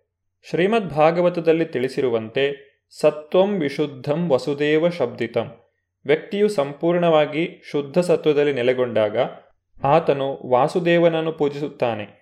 ಅಶಾಸ್ತ್ರವಿಹಿತಂ ಘೋರಂ ತಪ್ಯಂತೆ ತಪೋಜನ ದಂಭಾಹಂಕಾರ ಸಂಯುಕ್ತ ಕಾಮರಾಗಬಲಾನ್ವಿತ ಕರ್ಷಯಂತಹ ಶರೀರಸ್ಥಂ ಭೂತಗ್ರಾಮಮಚೇತಸ ಮಾಂ ಚೈವಾಂತ ಶರೀರಸ್ಥಂ ತಾನ್ ವಿದ್ಯಾಸುರ ನಿಶ್ಚಯಾನ್ ಅನುವಾದ ಅವರು ಶಾಸ್ತ್ರದಲ್ಲಿ ವಿಧಿಸದೇ ಇರುವಂತಹ ಘೋರ ತಪಸ್ಸುಗಳನ್ನು ಆಚರಿಸುತ್ತಾರೆ. ಇವನ್ನು ಅವರು ಜಂಬ ಮತ್ತು ಅಹಂಕಾರಗಳಿಂದ ಮಾಡುತ್ತಾರೆ. ಕಾಮ ಮತ್ತು ಮೋಹಗಳೇ ಅವರಿಗೆ ಪ್ರೇರಣೆ. ಅವರು ಮೂರ್ಖರು ಮತ್ತು ದೇಹದ ಭೌತಿಕಾಂಶಗಳನ್ನು ಒಳಗೆ ವಾಸಿಸುವ ಪರಮಾತ್ಮನನ್ನು ಹಿಂಸಿಸುತ್ತಾರೆ. ಇಂತಹವರು ನಿಶ್ಚಯವಾಗಿಯೂ ಅಸುರರು. ಜನಸಾಮಾನ್ಯರಿಗೆ ಒಳಿತನ್ನು ಮಾಡದೇ ಇರುವ ಧರ್ಮಗ್ರಂಥಗಳ ಆದೇಶಕ್ಕೆ ವಿರುದ್ಧವಾಗಿರುವಂತಹ ತಪಸ್ಸುಗಳನ್ನು ಯಾರೂ ಆಚರಿಸಬಾರದು. ದೇವೋತ್ತಮ ಪರಮಪುರುಷನು ಇಂತಹ ಕಾರ್ಯಗಳಿಗೆ ಸಮ್ಮತಿಸುವುದಿಲ್ಲ. ಇವುಗಳಲ್ಲಿ ತೊಡಗುವವರನ್ನು ಭಗವಂತನು ಅಸುರರು ಎಂದು ಕರೆಯುತ್ತಾನೆ. ಆಸುರಿ ಸ್ವಭಾವದಲ್ಲಿ ವರ್ತಿಸುವವರು ಮತ್ತೆ ಮತ್ತೆ ಆಸುರಿ ಸ್ವಭಾವದ ಜನರ ಮಧ್ಯೆಯೇ ಜನ್ಮವನ್ನು ತಾಳುತ್ತಾರೆ. ವೇದಗಳ ಜ್ಞಾನಕ್ಕೆ ಅವರನ್ನು ಪರಿಚಯಿಸಬಲ್ಲಂತಹ ಉತ್ತಮ ಗುರುವಿನ ಮಾರ್ಗದರ್ಶನವು ಅವರಿಗೆ ಸುಯೋಗದಿಂದ ದೊರೆತರೆ, ಅವರು ಈ ಬಂಧನದಿಂದ ಬಿಡಿಸಿಕೊಳ್ಳಬಹುದು ಮತ್ತು ಕಡೆಗೆ ಪರಮಗುರಿಯನ್ನು ಸೇರಬಹುದು. ಆಹಾರಸ್ತ್ವಪಿ ಸರ್ವಸ್ಯ ತ್ರಿವಿಧೋ ಭವತಿ ಪ್ರಿಯ, ಯಜ್ಞಸ್ತಪಸ್ತಥಾ ದಾನಂ ತೇಷಾಂ ಭೇದಮಿಮಂ ಶೃಣು. ಅನುವಾದ, ಪ್ರತಿ ಮನುಷ್ಯನೂ ಇಷ್ಟಪಡುವ ಆಹಾರದಲ್ಲಿ ಕೂಡ ಐಹಿಕ ಪ್ರಕೃತಿಯ ಗುಣತ್ರಯಗಳಿಗೆ ಅನುಗುಣವಾಗಿ ಮೂರು ರೀತಿಗಳು. ಯಜ್ಞಗಳು, ತಪಸ್ಸು ಮತ್ತು ದಾನಗಳ ವಿಷಯದಲ್ಲಿ ಸಹ ಇದು ನಿಜ. ಅವುಗಳ ಭೇದವನ್ನು ಕೇಳು. ಐಹಿಕ ಪ್ರಕೃತಿಯ ಗುಣಗಳಲ್ಲಿನ ಬೇರೆ ಬೇರೆ ನೆಲೆಗಳಿಗೆ ಅನುಗುಣವಾಗಿ ಆಹಾರ ಸ್ವೀಕಾರ, ಯಜ್ಞಗಳ ಮತ್ತು ತಪಸ್ಸಿನ ಆಚರಣೆ ಮತ್ತು ದಾನಗಳು ಇವುಗಳಲ್ಲಿಯೂ ವ್ಯತ್ಯಾಸವಿದೆ. ಅವೆಲ್ಲವನ್ನು ಒಂದೇ ಮಟ್ಟದಲ್ಲಿ ಆಚರಿಸುವುದಿಲ್ಲ. ಯಾವ ಆಚರಣೆಗಳು ಐಹಿಕ ಪ್ರಕೃತಿಯ ಯಾವ ಗುಣಗಳಲ್ಲಿವೆ ಎಂದು ವಿಶ್ಲೇಷಣೆ ಮಾಡಿ ತಿಳಿದುಕೊಳ್ಳಬಲ್ಲವರು ವಿವೇಕಶಾಲಿಗಳು. ಎಲ್ಲ ಬಗೆಯ ಯಜ್ಞ, ಆಹಾರ ಅಥವಾ ದಾನ ಒಂದೇ ಎಂದು ಭಾವಿಸುವವರಿಗೆ ತಿಳುವಳಿಕೆ ಇಲ್ಲ. ಆಯು, ಸತ್ವ ಬಲಾರೋಗ್ಯ ಸುಖ, ಪ್ರೀತಿ, ವಿವರ್ಧನ, ರಸ್ಯ, ಸ್ನಿಗ್ಧ, ಸ್ಥಿರ, ಹೃದಯ, ಆಹಾರ, ಸಾತ್ವಿಕ, ಪ್ರಿಯ, ಅನುವಾದ ಸಾತ್ವಿಕ ಗುಣದವರಿಗೆ ಪ್ರಿಯವಾದ ಆಹಾರಗಳು ಆಯುಸ್ಸನ್ನು ಹೆಚ್ಚಿಸುತ್ತವೆ. ಮನುಷ್ಯನ ಬದುಕನ್ನು ಪರಿಶುದ್ಧಗೊಳಿಸುತ್ತವೆ. ಬಲ, ಆರೋಗ್ಯ, ಸುಖ ಮತ್ತು ತೃಪ್ತಿಗಳನ್ನು ಹೆಚ್ಚಿಸುತ್ತವೆ. ಅಂತಹ ಆಹಾರಗಳು ರಸಯುಕ್ತವಾಗಿರುತ್ತವೆ, ಜಿಡ್ಡಿನಿಂದ ಕೂಡಿರುತ್ತವೆ, ಆರೋಗ್ಯಕರವಾಗಿರುತ್ತವೆ ಮತ್ತು ಹೃದಯಕ್ಕೆ ಪ್ರಿಯವಾಗಿರುತ್ತವೆ. ಕಟು, ಆಮ್ಲ, ಲವಣ, ಅತ್ಯುಷ್ಣ, ತೀಕ್ಷ್ಣ ರೂಕ್ಷವಿದಾಹಿನಃ ಆಹಾರ ರಾಜಸಸ್ಯೇಷ್ಟ ದುಃಖ ಶೋಕಮಯಪ್ರದ ಅನುವಾದ ಬಹು ಕಹಿಯಾದ ಹುಳಿಯಾದ, ಉಪ್ಪಾದ, ಉಷ್ಣವಾದ, ತೀಕ್ಷ್ಣವಾದ, ಒಣಕಲಾದ ಮತ್ತು ಸುಡುತ್ತಿರುವ ಆಹಾರಗಳು ರಾಜಸ ಸ್ವಭಾವದವರಿಗೆ ಪ್ರಿಯವಾದವು. ಇಂತಹ ಆಹಾರಗಳು ದುಃಖವನ್ನು, ಶೋಕವನ್ನು, ರೋಗವನ್ನು ಉಂಟುಮಾಡುವು. ಯಾತಯಾಮಂ ಗತರಸಂ ಪೂತಿ ಪರ್ಯುಷಿತಂ ಚ ಯತ್. ಉಚ್ಚಿಷ್ಟಮಪಿ ಚಾಮೇಧ್ಯಂ ಭೋಜನಂ ತಾಮಸಪ್ರಿಯಂ ಅನುವಾದ ತಿನ್ನುವುದಕ್ಕೆ ಮೂರು ಗಂಟೆಗಳಿಗೂ ಮೊದಲು ಸಿದ್ಧ ಮಾಡಿದ ಆಹಾರ, ರುಚಿಯಿಲ್ಲದ ಕೆಡುತ್ತಿರುವ ಹಳಸಿದ ಆಹಾರ ಮತ್ತು ಉಚ್ಚಿಷ್ಟವೂ ಅಸ್ಪೃಶ್ಯವೂ ಆದ ಆಹಾರವು ತಾಮಸ ಗುಣದವರಿಗೆ ಪ್ರಿಯವಾದವು. ಆಹಾರದ ಉದ್ದೇಶವು ಆಯಸ್ಸನ್ನು ಹೆಚ್ಚಿಸುವುದು, ಮನಸ್ಸನ್ನು ಪರಿಶುದ್ಧಗೊಳಿಸುವುದು ಮತ್ತು ದೇಹ ಶಕ್ತಿಯನ್ನು ಹೆಚ್ಚಿಸುವುದು. ತರಕಾರಿ ಮತ್ತು ಹಾಲಿನಿಂದ ಸಿದ್ಧ ಮಾಡಿದಂತಹ ಆಹಾರವನ್ನು ಭಗವಂತನಿಗೆ ಭಕ್ತಿಪೂರ್ವಕವಾಗಿ ನೈವೇದ್ಯ ಮಾಡಿದಾಗ ನಾನು ಅದನ್ನು ಸ್ವೀಕರಿಸುತ್ತೇನೆ ಎಂದು ಭಗವಂತನು ಹೇಳುತ್ತಾನೆ. ಈ ರೀತಿಯಾಗಿ ಭಗವಂತನಿಗೆ ನೈವೇದ್ಯ ಮಾಡಿದಂತಹ ಪ್ರಸಾದವನ್ನು ಸ್ವೀಕರಿಸುವುದರಿಂದ ನಾವು ಆಧ್ಯಾತ್ಮಿಕ ಜೀವನದಲ್ಲಿ ಪ್ರಗತಿಯನ್ನು ಸಾಧಿಸಬಹುದು. ಇದು ಮೂರು ಗುಣಗಳನ್ನು ಮೀರಿದಂತಹ ಸ್ಥಿತಿ. ಅಪಲಾಕಾಂಕ್ಷಿಭಿರ್ಯಜ್ಞೋ ವಿಧಿದಿಷ್ಟೋಯ ಇಜ್ಯತೆ. ಯಷ್ಟವ್ಯಮೇವೇತಿ ಮನಃ ಸಮಾಧಾಯ ಸ ಸಾತ್ವಿಕ ಅನುವಾದ ಯಜ್ಞಗಳಲ್ಲಿ ಧರ್ಮಗ್ರಂಥಗಳ ಆದೇಶಕ್ಕೆ ಅನುಗುಣವಾಗಿ ಕರ್ತವ್ಯ ದೃಷ್ಟಿಯಿಂದ ಫಲಾಪೇಕ್ಷೆ ಇಲ್ಲದವರು ಮಾಡುವ ಯಜ್ಞವು ಸಾತ್ವಿಕವಾದದ್ದು. ಯಜ್ಞವನ್ನು ಮಾಡಬೇಕಾದರೆ ವ್ಯಕ್ತಿಯು ಮನಸ್ಸಿನಲ್ಲಿ ಯಾವುದೇ ರೀತಿಯಾದಂತಹ ಫಲಾಪೇಕ್ಷೆಯನ್ನು ಇಟ್ಟುಕೊಂಡಿರಬಾರದು. ಇಂತಹ ಯಜ್ಞವನ್ನು ಸಾತ್ವಿಕ ಯಜ್ಞ ಎಂದು ಕರೆಯುತ್ತಾರೆ. ಯಜ್ಞವನ್ನು ಕರ್ತವ್ಯ ದೃಷ್ಟಿಯಿಂದ ಮಾಡಬೇಕು. ದೇವೋತ್ತಮ ಪರಮಪುರುಷನಿಗೆ ಗೌರವವನ್ನು ಸಲ್ಲಿಸಬೇಕು, ಹೂವುಗಳನ್ನು, ನೈವೇದ್ಯವನ್ನು ಅರ್ಪಿಸಬೇಕು. ಧರ್ಮಗ್ರಂಥಗಳ ಆಜ್ಞೆಗಳನ್ನು ಪಾಲಿಸಿ ದೇವೋತ್ತಮ ಪರಮಪುರುಷನಿಗೆ ಗೌರವವನ್ನು ಸಲ್ಲಿಸುವುದು ನಾಗರಿಕನಾದ ಪ್ರತಿಯೊಬ್ಬ ಮನುಷ್ಯನ ಕರ್ತವ್ಯವಾಗಿದೆ. ಅಭಿಸಂದಾಯತು ಫಲಂ ದಂಭಾರ್ತಮಪಿ ಚೈವಯತ್ ಇಜ್ಜತೆ ಭರತ ಶ್ರೇಷ್ಠ ತಂ ಯಜ್ಞಂ ವಿದ್ಧಿ ರಾಜಸಂ. ಅನುವಾದ ಭರತವಂಶದ ಶ್ರೇಷ್ಠನೇ ಐಹಿಕ ಲಾಭಕ್ಕಾಗಿ ಅಥವಾ ಅಹಂಕಾರದಿಂದಾಗಿ ಮಾಡುವ ಯಜ್ಞವು ರಾಜಸವೆಂದು ತಿಳಿದುಕೋ. ವಿಧಿಹೀನಂ ಅಸೃಷ್ಟಾನ್ನಂ ಮಂತ್ರಹೀನಂ ಅದಕ್ಷಿಣಂ ಶ್ರದ್ಧಾವಿರಹಿತಂ ಯಜ್ಞಂ ತಾಮಸಂ ಪರಿಚಕ್ಷತೆ. ಅನುವಾದ, ಧರ್ಮಗ್ರಂಥಗಳ ಆದೇಶಗಳನ್ನು ಲಕ್ಷ್ಯ ಮಾಡದೆ, ಪ್ರಸಾದವನ್ನು ಹಂಚದೆ, ವೇದಗಳ ಸ್ತೋತ್ರಗಳನ್ನೂ ಹೇಳದೆ, ಪುರೋಹಿತರಿಗೆ ಸಂಭಾವನೆ ಇಲ್ಲದೆ ಮತ್ತು ಶ್ರದ್ಧೆ ಇಲ್ಲದೆ ಮಾಡಿದ ಯಜ್ಞವನ್ನು ತಾಮಸ ಗುಣದ್ದು ಎಂದು ಪರಿಗಣಿಸಲಾಗುತ್ತದೆ. ಈ ರೀತಿ ಯಜ್ಞಗಳನ್ನು ಮೂರು ಗುಣಗಳಲ್ಲಿ ವಿಭಾಗಿಸಲಾಗಿದೆ. ವ್ಯಕ್ತಿಯು ಮಾಡುವ ತಪಸ್ಸನ್ನೂ ಸಹ ಮೂರು ಗುಣಗಳಲ್ಲಿ ವಿಭಾಗಿಸಬಹುದು. ಭಗವಂತನು ಮೊದಲು ದೇಹ, ಮಾತು ಮತ್ತು ಮನಸ್ಸಿನ ಮೂಲಕ ಮಾಡುವಂತಹ ತಪಸ್ಸನ್ನು ವಿವರಿಸುತ್ತಿದ್ದಾನೆ. ನಂತರ ಈ ತಪಸ್ಸನ್ನು ಮೂರು ಗುಣಗಳಲ್ಲಿ ಹೇಗೆ ಮಾಡುವುದು ಎಂಬುದನ್ನು ವಿವರಿಸಲಾಗುವುದು. ದೇವದ್ವಿಜ ಗುರು ಪ್ರಾಜ್ಞಾ ಪೂಜನಂ ಶೌಚಮಾರ್ಜವಂ ಬ್ರಹ್ಮಚರ್ಯಮಹಿಂಸಾ ಚ ಶಾರೀರಂ ತಪ ಉಚ್ಯತೆ. ಅನುವಾದ, ಪರಮಪ್ರಭುವಿನ ಪೂಜೆ, ಬ್ರಾಹ್ಮಣರ ಪೂಜೆ, ಗುರುವಿನ ಪೂಜೆ, ತಂದೆ ತಾಯಿಯಂತಹ ಹಿರಿಯರ ಪೂಜೆ, ಶುಚಿತ್ವ, ಸರಳತೆ, ಬ್ರಹ್ಮಚರ್ಯ ಮತ್ತು ಅಹಿಂಸೆ ಇವೆಲ್ಲ ಸೇರಿ ದೇಹದ ತಪಸ್ಸು ಎನ್ನಿಸಿಕೊಳ್ಳುತ್ತದೆ. ಅನುದ್ವೇಗಕರಂ ವಾಕ್ಯಂ ಸತ್ಯಂ ಪ್ರಿಯಹಿತಂ ಚ ಯತ್ ಸ್ವಾಧ್ಯಾಯಾಭ್ಯಸನಂ ಚೈವ ವಾಂಗ್ಮಯಂ ತಪ ಉಚ್ಯತೆ. ಸತ್ಯವಾದ, ಸಂತೋಷಕರವಾದ, ಹಿತವಾದ ಮತ್ತು ಇತರರ ಮನಸ್ಸನ್ನು ಕಲಕದ ಮಾತುಗಳನ್ನಾಡುವುದು, ಕ್ರಮತಪ್ಪದೆ ವೇದ ಸಾಹಿತ್ಯವನ್ನು ವಾಚನ ಮಾಡುವುದು, ಇವೆಲ್ಲವೂ ಸೇರಿ ಮಾತಿನ ತಪಸ್ಸಾಗುತ್ತದೆ. ಮನ ಪ್ರಸಾದ ಸೌಮ್ಯತ್ವಂ ಮೌನಮಾತ್ಮವಿನಿಗ್ರಹ ಭಾವ ಸಂಶುದ್ಧಿರಿತ್ಯೇತತ್ ತಪೋ ಮಾನಸಮುಚ್ಯತೆ ಅನುವಾದ ಮನಸ್ಸಿನ ಪ್ರಸಾದತೆ, ಸರಳತೆ, ಮೌನ, ಆತ್ಮಸಂಯಮ ಮತ್ತು ಅಸ್ತಿತ್ವದ ಶುದ್ಧಿ ಇವು ಮನಸ್ಸಿನ ತಪಸ್ಸು. ದೇಹ, ಮಾತು ಮತ್ತು ಮನಸ್ಸಿನ ಮೂಲಕ ಮಾಡುವಂತಹ ಈ ತಪಸ್ಸನ್ನು ಮೂರು ಗುಣಗಳಲ್ಲಿ ಹೇಗೆ ವಿಭಾಗಿಸಬಹುದು ಎಂಬುದನ್ನು ನಾವು ಮುಂದಿನ ಸಂಚಿಕೆಯಲ್ಲಿ ನೋಡೋಣ. ಧನ್ಯವಾದಗಳು. ಹರೇ ಕೃಷ್ಣ.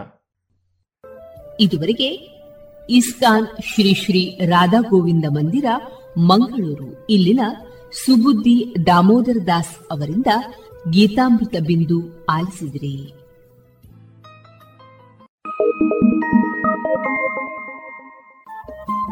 ರೇಡಿಯೋ ಪಾಂಚಜನ್ಯ ತೊಂಬತ್ತು ಬಿಂದು ಎಂಟು ಎಫ್ಎಂ ಸಮುದಾಯ ಬಾನುಲಿ ಕೇಂದ್ರ ಪುತ್ತೂರು. ಇದು ಜೀವ ಜೀವದ ಸ್ವರ ಸಂಚಾರ.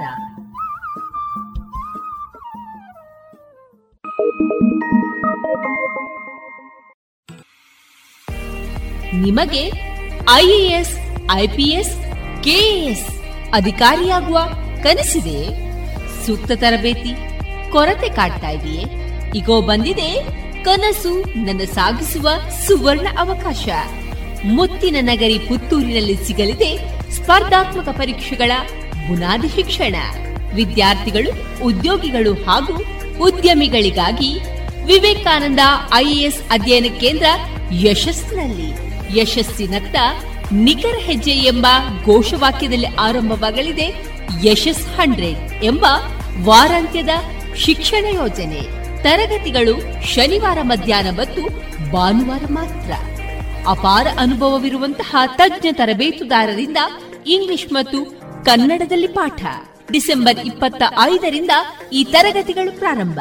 ನೋಂದಣಿಗಾಗಿ ಹಿಂದೆ ಸಂಪರ್ಕಿಸಿ ಸಂಸ್ಥೆಯ ಸಂಚಾಲಕರಾದ ಪುತ್ತೂರು ಉಮೇಶ್ ನಾಯಕ್. ಇವರ ದೂರವಾಣಿ ಸಂಖ್ಯೆ ಒಂಬತ್ತು ಎಂಟು ನಾಲ್ಕು ನಾಲ್ಕು ನಾಲ್ಕು ಸೊನ್ನೆ ಒಂದು ಎರಡು ಒಂಬತ್ತು ಐದು.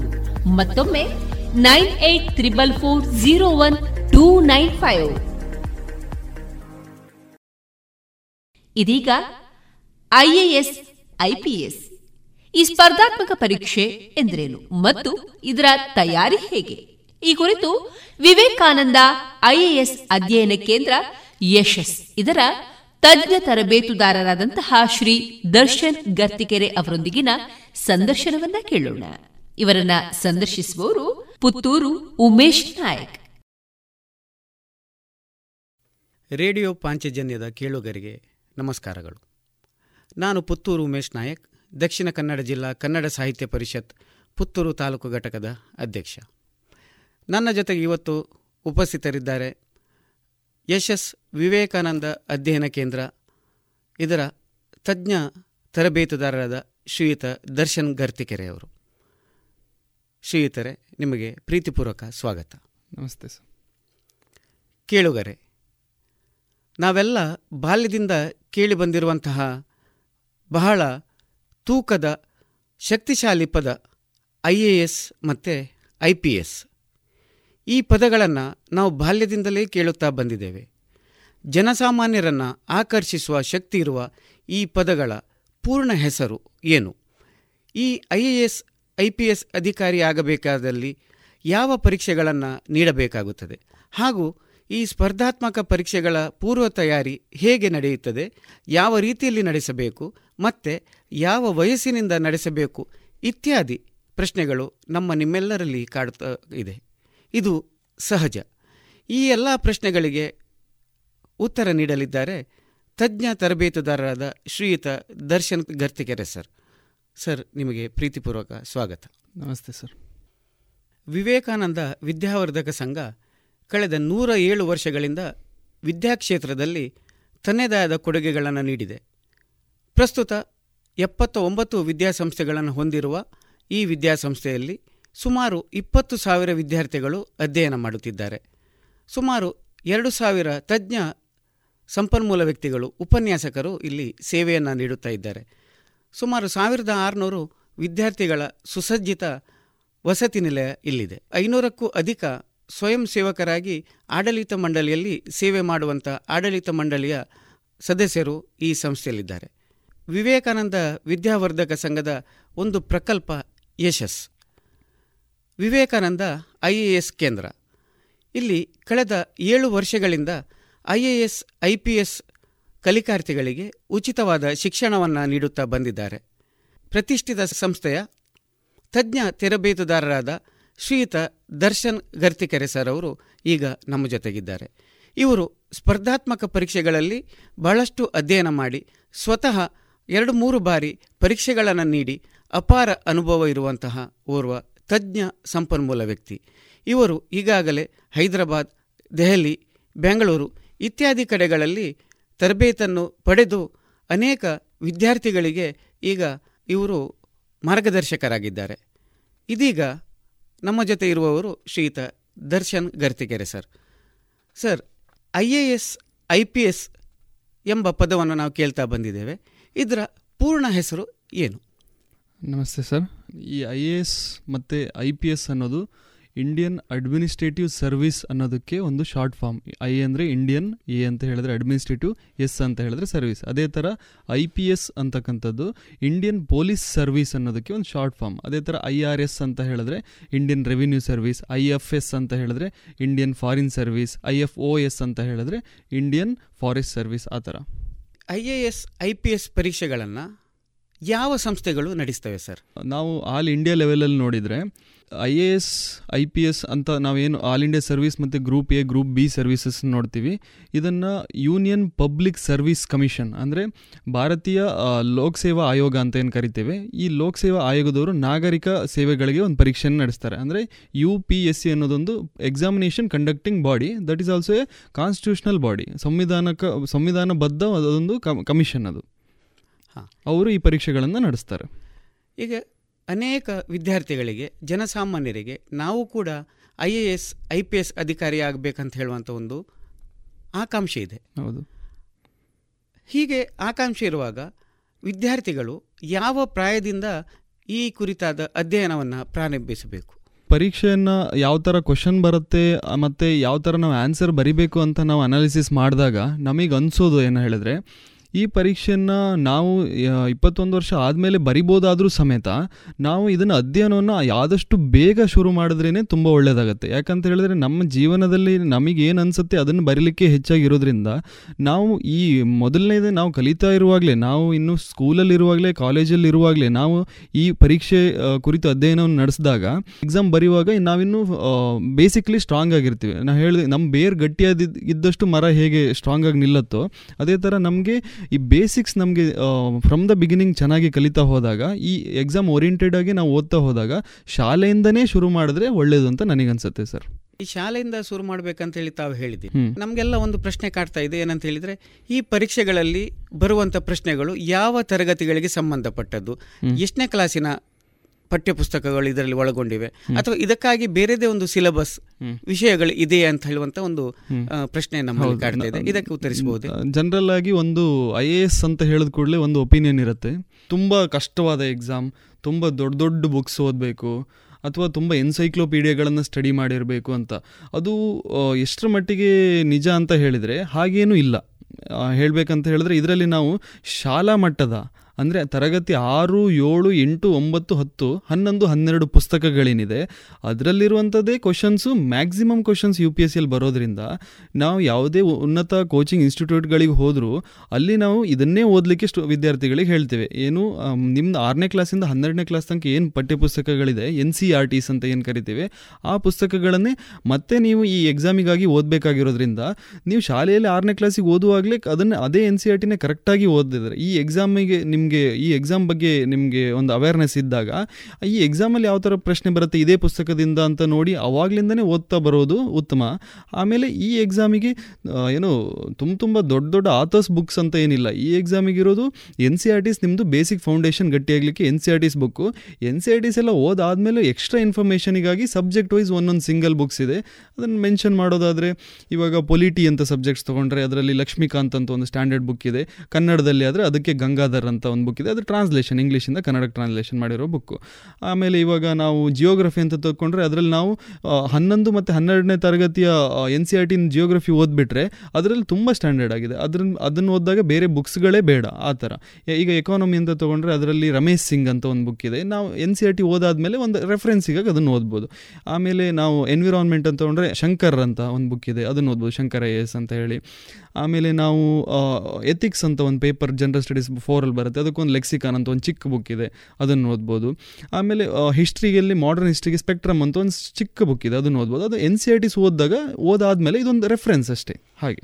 ನೀವು ಪದೇ ಪದೇ N C R T N C R T ಅಂತೇಳಿ ಹೇಳ್ತಾ ಬಂದಿದ್ದೀರಿ. ನಿಮ್ಮ ಎಲ್ಲ ಉತ್ತರಗಳು. ಈ ಎನ್ ಸಿ ಆರ್ ಟಿ ಅಂತ ಹೇಳಿದರೆ ಏನು?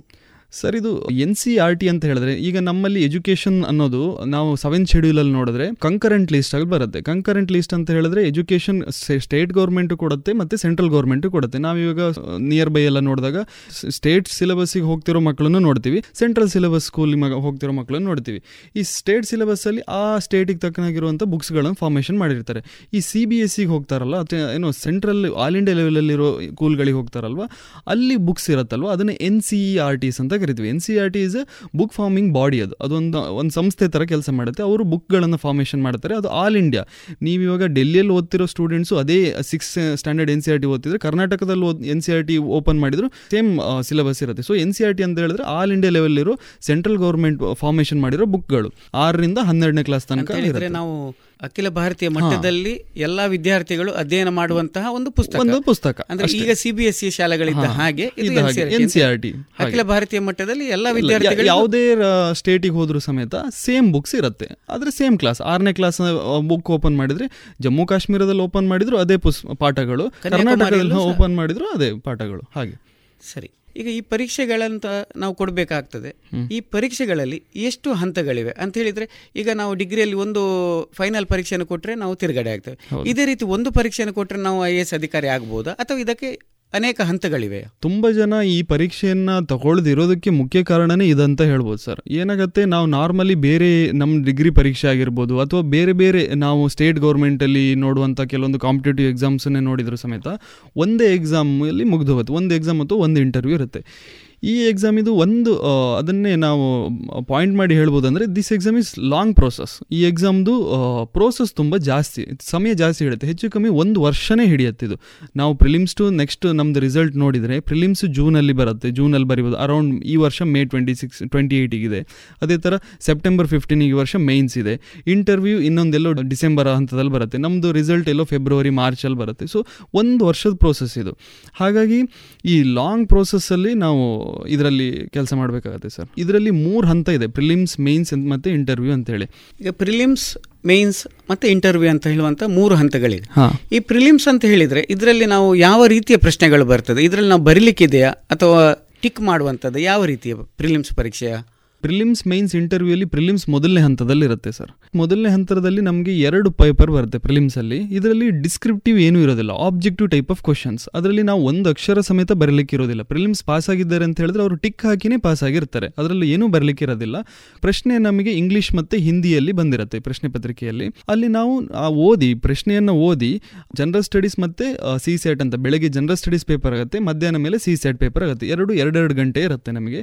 ಎರಡು ಗಂಟೆಯಲ್ಲಿ ನಮಗೆ ನೂರು ಕ್ವಶನ್ಸ್ ಇರುತ್ತೆ. ನೂರು ಕ್ವಶನ್ನಿಗೆ ಎರಡು ಗಂಟೆಯಲ್ಲಿ ನಾವು ಉತ್ತರ ಬರಿಬೇಕಾಗತ್ತೆ. ಅದರಲ್ಲಿ ನಾಲ್ಕು ಆಪ್ಷನ್ ಕೊಟ್ಟಿರ್ತಾರೆ. ಇದು ನಾವು ಕನ್ನಡದ ಕೋಟ್ಯಾಧಿಪತಿ ಎಲ್ಲ ನೋಡಿದಾಗ ಅಲ್ಲಿ ಹೇಗೆ ಒಂದು ಒಂದು ಪ್ರಶ್ನೆಗೆ ನಾಲ್ಕು ಆಪ್ಷನ್ಸ್ ಇರುತ್ತೆ. ಅದೇ ಥರ ಒಂದು ಪ್ರಶ್ನೆ ಇರುತ್ತೆ, ನಾಲ್ಕು ಆಪ್ಷನ್ ಅಂದರೆ ಏನು? ಉತ್ತರ ಅಲ್ಲೇ ಇರುತ್ತೆ.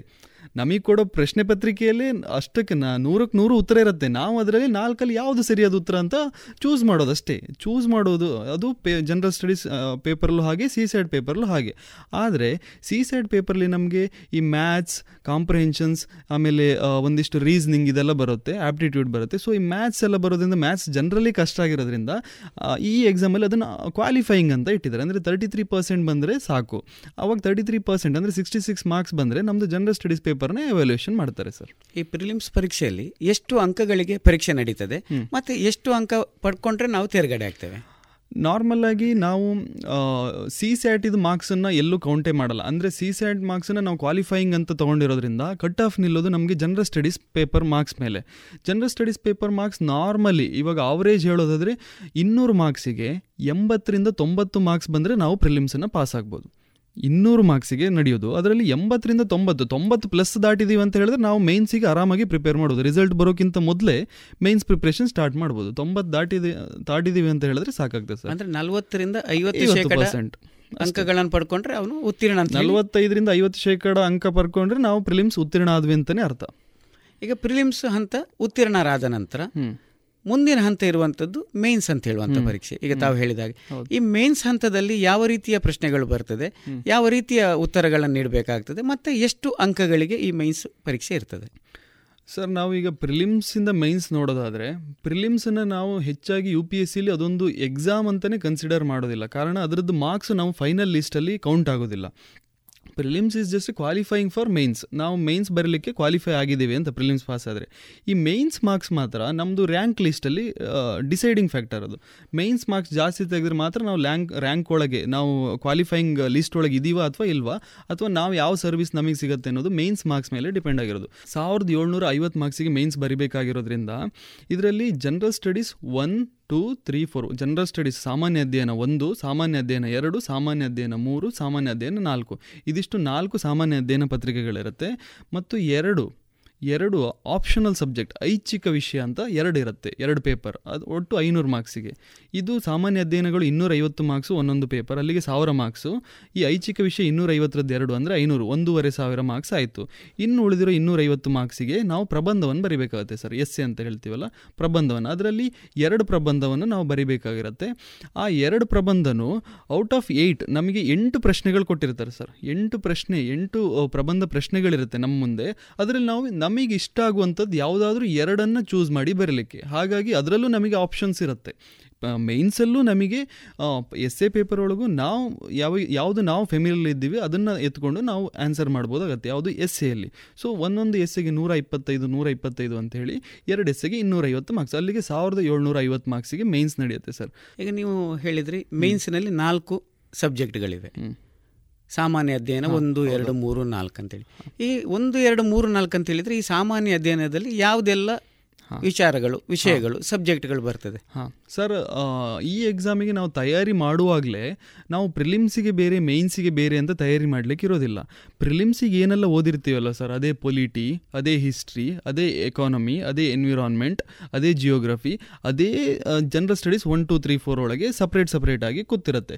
ಇವಾಗ ನಾವು ಜನರಲ್ ಸ್ಟಡೀಸ್ ಸಾಮಾನ್ಯ ಅಧ್ಯಯನ ಪೇ, ಪ್ರಶ್ನೆ ಪತ್ರಿಕೆ ಒಂದನ್ನು ಓಪನ್ ಮಾಡಿದರೆ ಅದರಲ್ಲಿ ನಮಗೆ ಹೆಚ್ಚಾಗಿ ಕಾಣಸಿಗೋದು ಈ ಸೋಷಿಯಲ್ ಇಶ್ಯೂಸ್ ಅನ್ನೋದ್ರ ಒಂದು, ಆಮೇಲೆ history ಹಿಸ್ಟ್ರಿಯಲ್ಲಿ modern medieval ancient art and culture world history ಈ ಥರದ್ದು ಅದಾದಮೇಲೆ ಜಿಯೋಗ್ರಫಿ ಜಿಯೋಗ್ರಫಿಯನ್ನು ನಾವು ಇಲ್ಲೂ ಓದಿರ್ತೀವಿ ಪ್ರಿಲಿಮ್ಸಿಗೆ ಹಾಗೆ ಇಲ್ಲಿ ಪ್ರಿಲಿಮ್ಸಲ್ಲಿ ಏನೆಲ್ಲ ಒಂದು ಭಾಗವನ್ನು ಓದಿರ್ತೀವಿ. ಹಿಸ್ಟ್ರಿಯಲ್ಲಿ ಜಿಯೋಗ್ರಫಿಯಲ್ಲಿ ಸೋಷಿಯಲ್ ಇಶ್ಯೂಸಲ್ಲಿ ಅದೆಲ್ಲ ಪೇಪರ್ ಒನ್ನಲ್ಲಿರುತ್ತೆ ಸರ್ ಪೇಪರ್ ಟೂ ಅಂತ ತೊಗೊಂಡ್ರೆ, ಅದರಲ್ಲಿ ಪೇಪರ್ ಟೂ ಅಲ್ಲಿ ನಾವು ಇದರಲ್ಲಿ ಪೊಲಿಟಿ ಓದಿರ್ತೀವಲ್ಲ ಸರ್ ಈ constitution polity international relations diplomacy ಅದನ್ನೆಲ್ಲ ಏನು ಓದಿರ್ತೀವಿ? ಅದೆಲ್ಲ ಪೇಪರ್ ಟೂ ಅಲ್ಲಿರುತ್ತೆ ಪೇಪರ್ ತ್ರೀಯಲ್ಲಿ ನೋಡಿದರೆ ನಾವು ಈ ಎಕನಾಮಿಕ್ಸ್ ಆಗಿರ್ಬೋದು ಎನ್ವಿರಾನ್ಮೆಂಟ್ ಆಗಿರ್ಬೋದು ಸೈನ್ಸ್ ಆ್ಯಂಡ್ ಟೆಕ್ ಆಗಿರ್ಬೋದು ಡಿಸಾಸ್ಟರ್ ಮ್ಯಾನೇಜ್ಮೆಂಟ್ ಆಗಿರ್ಬೋದು, ಈ ಥರದ್ದು ನಾವು ನಾರ್ಮಲ್ ಆಗಿ ದಿನನಿತ್ಯದ ಪೇಪರಲ್ಲಿ ಏನು ನೋಡ್ತೀವಿ, ಆ ಥರದ ಕ್ವಶನ್ಸೇ ಜಾಸ್ತಿ ಇರುತ್ತೆ. ಪೇಪರ್ ತ್ರೀಯಲ್ಲಿ ಕರೆಂಟ್ ಅಫೇರ್ಸ್ ರಿಲೇಟೆಡ್ ಕ್ವಶನ್ಸು ಮತ್ತು ನಾವು ಪ್ರಿಲಿಮ್ಸಿಗೆ ಓದಿರೋ ಒಂದಿಷ್ಟು ವಿಷಯಗಳನ್ನು ಪೇಪರ್ ತ್ರೀಯಲ್ಲಿ ಇರುತ್ತೆ. ಈ ಪೇಪರ್ ಫೋರ್ ಸರ್ ಪ್ರಿಲಿಮ್ಸಲ್ಲಿ ಇರೋದಿಲ್ಲ. ಈ ಪೇಪರ್ ಫೋರು ಹೊಸದಾಗಿ ನಾವು ಮೇನ್ಸಿಗಾಗಿ ಓದಬೇಕಾಗತ್ತೆ. ಅದು ಏನು ನಾವು ಎಥಿಕ್ಸ್ ಆ್ಯಂಡ್ ಇಂಟೆಗ್ರಿಟಿ ಅಂತ ಮೌಲ್ಯಗಳ ಬಗ್ಗೆ ನೀತಿಗಳ ಬಗ್ಗೆ, ಸಮಗ್ರತೆ ಬಗ್ಗೆ ಈ ಥರದ್ದು ಅದರಲ್ಲಿ ನಾವು ಸ್ವಲ್ಪ ಫಿಲಾಸಫಿಕಲ್ ಆಗಿ ಆನ್ಸರ್ ಬರಬೇಕಾಗುತ್ತೆ ಒಂದಿಷ್ಟು ಇಂಡಿಯನ್ ಫಿಲಾಸಫರ್ಸು ವೆಸ್ಟರ್ನ್ ಫಿಲಾಸಫರ್ಸು ಒಂದಿಷ್ಟು ನಾವು ಡೆಫಿನಿಷನ್ಸನ್ನು ಕಳಿಬೇಕಾಗುತ್ತೆ ಆಪ್ಟಿಟ್ಯೂಡು ಆ್ಯಟಿಟ್ಯೂಡ್ ಅಂದ್ರೆ ಏನು, ಹಾಗೆ. ಆಮೇಲೆ ಒಂದಿಷ್ಟು ಕೇಸ್ ಸ್ಟಡೀಸ್ಗಳನ್ನು ನಮಗೊಂದು ಸಿಚುವೇಶನ್ ಕೊಡ್ತಾರೆ. ನೀವು ಈ ಸಂದರ್ಭದಲ್ಲಿ ಈ ಈ ಕುರ್ಚಿಯಲ್ಲಿ ನೀವು ಕೂತಿದ್ರೆ ಅಲ್ಲೊಂದಿಷ್ಟು ಒಂದು ಒಂದು ಪ್ರಾಬ್ಲಮನ್ನು ಕ್ರಿಯೇಟ್ ಮಾಡಿ, ಅವರು ನಿಮ್ಗೆ ಹೇಗೆ ಸಾಲ್ವ್ ಮಾಡ್ತೀರಾ ಅಂತ ಕೇಳ್ತಾರೆ. ನೀವು ನಿಮಗೆ ಏನು ಅನ್ಸುತ್ತೆ, ಆ ಥರವನ್ನು ನಿಮಗೆ, ನೀವು ಆ ಸಂದರ್ಭದಲ್ಲಿ ಅಲ್ಲಿ ಕೂತಿದಾಗ ಏನು ಏನು ಡಿಸಿಷನ್ ತೊಗೊಳ್ತೀರಾ ಅಂತ ಬರೀತಾ ಹೋಗೋದು ಸರ್. ಅದು ತುಂಬ ಸುಲಭ ಇರುತ್ತೆ. ಆಮೇಲೆ ಜಾಸ್ತಿ ಸ್ಕೋರಿಂಗ್ ಪೇಪರ್ ಕೂಡ ಹೌದು. General studies one two three four ಹೀಗೆ ಸರ್. ಈಗ ನೀವು ಪ್ರಚಲಿತ ವಿದ್ಯಮಾನಗಳು ಅಥವಾ ಕರೆಂಟ್ ಅಫೇರ್ಸ್ ಪೇಪರ್ ಪೇಪರಲ್ಲಿ ಬರುವಂತ ವಿಷಯ ಅಂತೇಳಿ ಏನೋ ಹೇಳಿದ್ರಿ. ಸೊ ನಾನು ಕೇಳಿದ್ದೇನೆ ಏನಂತ ಹೇಳಿದ್ರೆ ನಾವು ದಿನನಿತ್ಯ ಓದುವಂತ ಒಂದು ಪತ್ರಿಕೆಗಳು. ಆ ಪತ್ರಿಕೆಗಳೇ ಒಂದು ಪ್ರಶ್ನೆ ಅದರಲ್ಲಿ ಇರುವಂತ ವಿಚಾರಗಳೇ ಪ್ರಶ್ನೆ ಪತ್ರಿಕೆಗಳಲ್ಲಿ ಮಾರ್ಪಾಡಾಗಿ ಬರ್ತದೆ. ಅದು ಕೂಡ ಒಂದು ಸಬ್ಜೆಕ್ಟ್ ಆಗಿದೆ. ಪ್ರಚಲಿತ ವಿದ್ಯಮಾನ ಅಥವಾ ಕರೆಂಟ್ ಅಫೇರ್ಸ್ ಈ ಬಗ್ಗೆ ಸ್ವಲ್ಪ ಗಮನ ಸರ್ ನಾವು ಯು ಪಿ ಎಸ್ ಸಿನ ಅಥವಾ ನಾಗರಿಕ ಸೇವಾ ಪರೀಕ್ಷೆಗಳನ್ನು ಸಮಾಜಕ್ಕೆ ಹಿಡಿದ ಕೈಗನ್ನಡಿ ಅಂತ ಹೇಳ್ತೀವಿ. ಅಂದರೆ ಈ this exam is mirror for society ಅಂತ. ಅಂದರೆ ಸಮಾಜದಲ್ಲಿ ಯಾ, ಏನೆಲ್ಲ ಆಗ್ತಾ ಇದೆ, ಪ್ರಶ್ನೆಗಳು ಅದನ್ನು, ಅದರಿಂದ ರೂಪುಗೊಂಡಿರುತ್ತೆ. ನಮ್ಮ ಸಿಲೆಬಸ್ಸಲ್ಲಿ ಏನೇ ಇರ್ಬೋದು, ಆದರೆ ಅದರಲ್ಲಿ ಸಿಲೆಬಸ್ಸಲ್ಲಿ ಇರೋದನ್ನೆಲ್ಲ ಪ್ರಶ್ನೆಗಳನ್ನ ಕೊಡ್ಲ, ಕೊಡೋದಿಲ್ಲ. ಆ ವರ್ಷ ಅಥವಾ ನಾವು ಎಕ್ಸಾಮ್ ಯಾವಾಗ ತೊಗೊಳ್ತಾ ಇರ್ತೀವಿ, ಅದರಲ್ಲಿ ಹಿಂದಿನ ವರ್ಷ, ಅದರಲ್ಲಿ ಒಂದು ಮೂರ್ನಾಲ್ಕು ವರ್ಷದ ಹಿಂದೆ ಹೆಚ್ಚಾಗಿ ಯಾವುದರ ಮೇಲೆ ವಿಷಯಗಳ ನ್ಯೂಸಲ್ಲಿ ಬರ್ತಾ ಇದೆ, ಆ ವಿಷಯಗಳ ಮೇಲೆ ಜಾಸ್ತಿ ಪ್ರಶ್ನೆ ಇರೋದ್ರಿಂದ ನಮ್ಮ ಅಧ್ಯಯನ ಕೂಡ ಅದೇ ರೀತಿಯಲ್ಲಿ ಸಾಗಬೇಕಾಗತ್ತೆ. ನಾವು ಅಧ್ಯಯನ ಮಾಡುವಾಗ ದಿನನಿತ್ಯ ನಾವು ಪೇಪರ್ನ ಏನು ಓದ್ತಾ ಇರ್ತೀವಿ, ಆ ಪೇಪರೇ ನಮ್ಮ ಅಧ್ಯಯನದ ಬಹುಮುಖ್ಯ ಭಾಗ ಆಗಿರಬೇಕು. ಅಂದರೆ ನಾವು ಗೊತ್ತಿಲ್ಲದೆ ನಾವು ಆಲ್ರೆಡಿ ಸುಮಾರು ಭಾಗವನ್ನು ಮುಗಿಸಿರ್ತೀವಿ. ನಾರ್ಮಲ್ ಆಗಿ ಯಾರೆಲ್ಲ ಪೇಪರ್ ಓದ್ತಾರೆ, ಅವರೆಲ್ಲರೂ ಇದರಲ್ಲಿ ಒಂದು twenty five percent to thirty percent U P S C ಓದಿದ್ದಾರೆ ಅಂತಲೇ ಅರ್ಥ. ಯಾಕಂತ ಹೇಳಿದ್ರೆ twenty five to thirty percent ನಾವು ಡೈಲಿ ದಿನನಿತ್ಯದ ಪ್ರಚಲಿತ ವಿದ್ಯಮಾನಗಳಿಂದನೇ ಪ್ರಶ್ನೆ ಬರೋದ್ರಿಂದ, ಅದನ್ನೇ ಓದಬೇಕಾಗಿರೋದ್ರಿಂದ ನೀವು ಪೇಪರ್ ಡೈಲಿ ಓದ್ತಾ ಇದ್ದೀರಾ ಅಂತ ಹೇಳಿದ್ರೆ ನೀವು ಈ ಟ್ರ್ಯಾಕಲ್ಲಿ ಇದ್ದೀರಾ ಇದನ್ನು ಓದ್ತಾ ಇದ್ದೀರಾ ಅಂತಲೇ ಅರ್ಥ.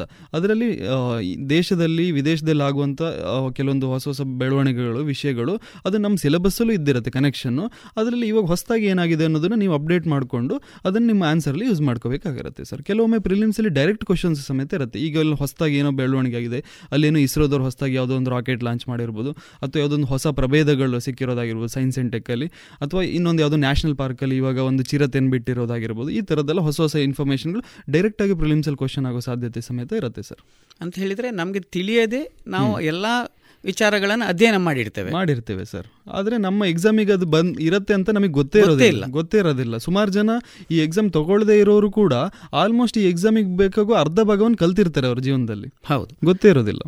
ಈಗ ಇನ್ನೊಂದು ಈ ಪ್ರಿಲಿಮ್ಸ್ ಇರ್ಬೋದು ಮೇನ್ಸ್ ಇರ್ಬೋದು ಅಥವಾ ಇಂಟರ್ವ್ಯೂ ಸಂದರ್ಶನಗಳ ಹಂತ.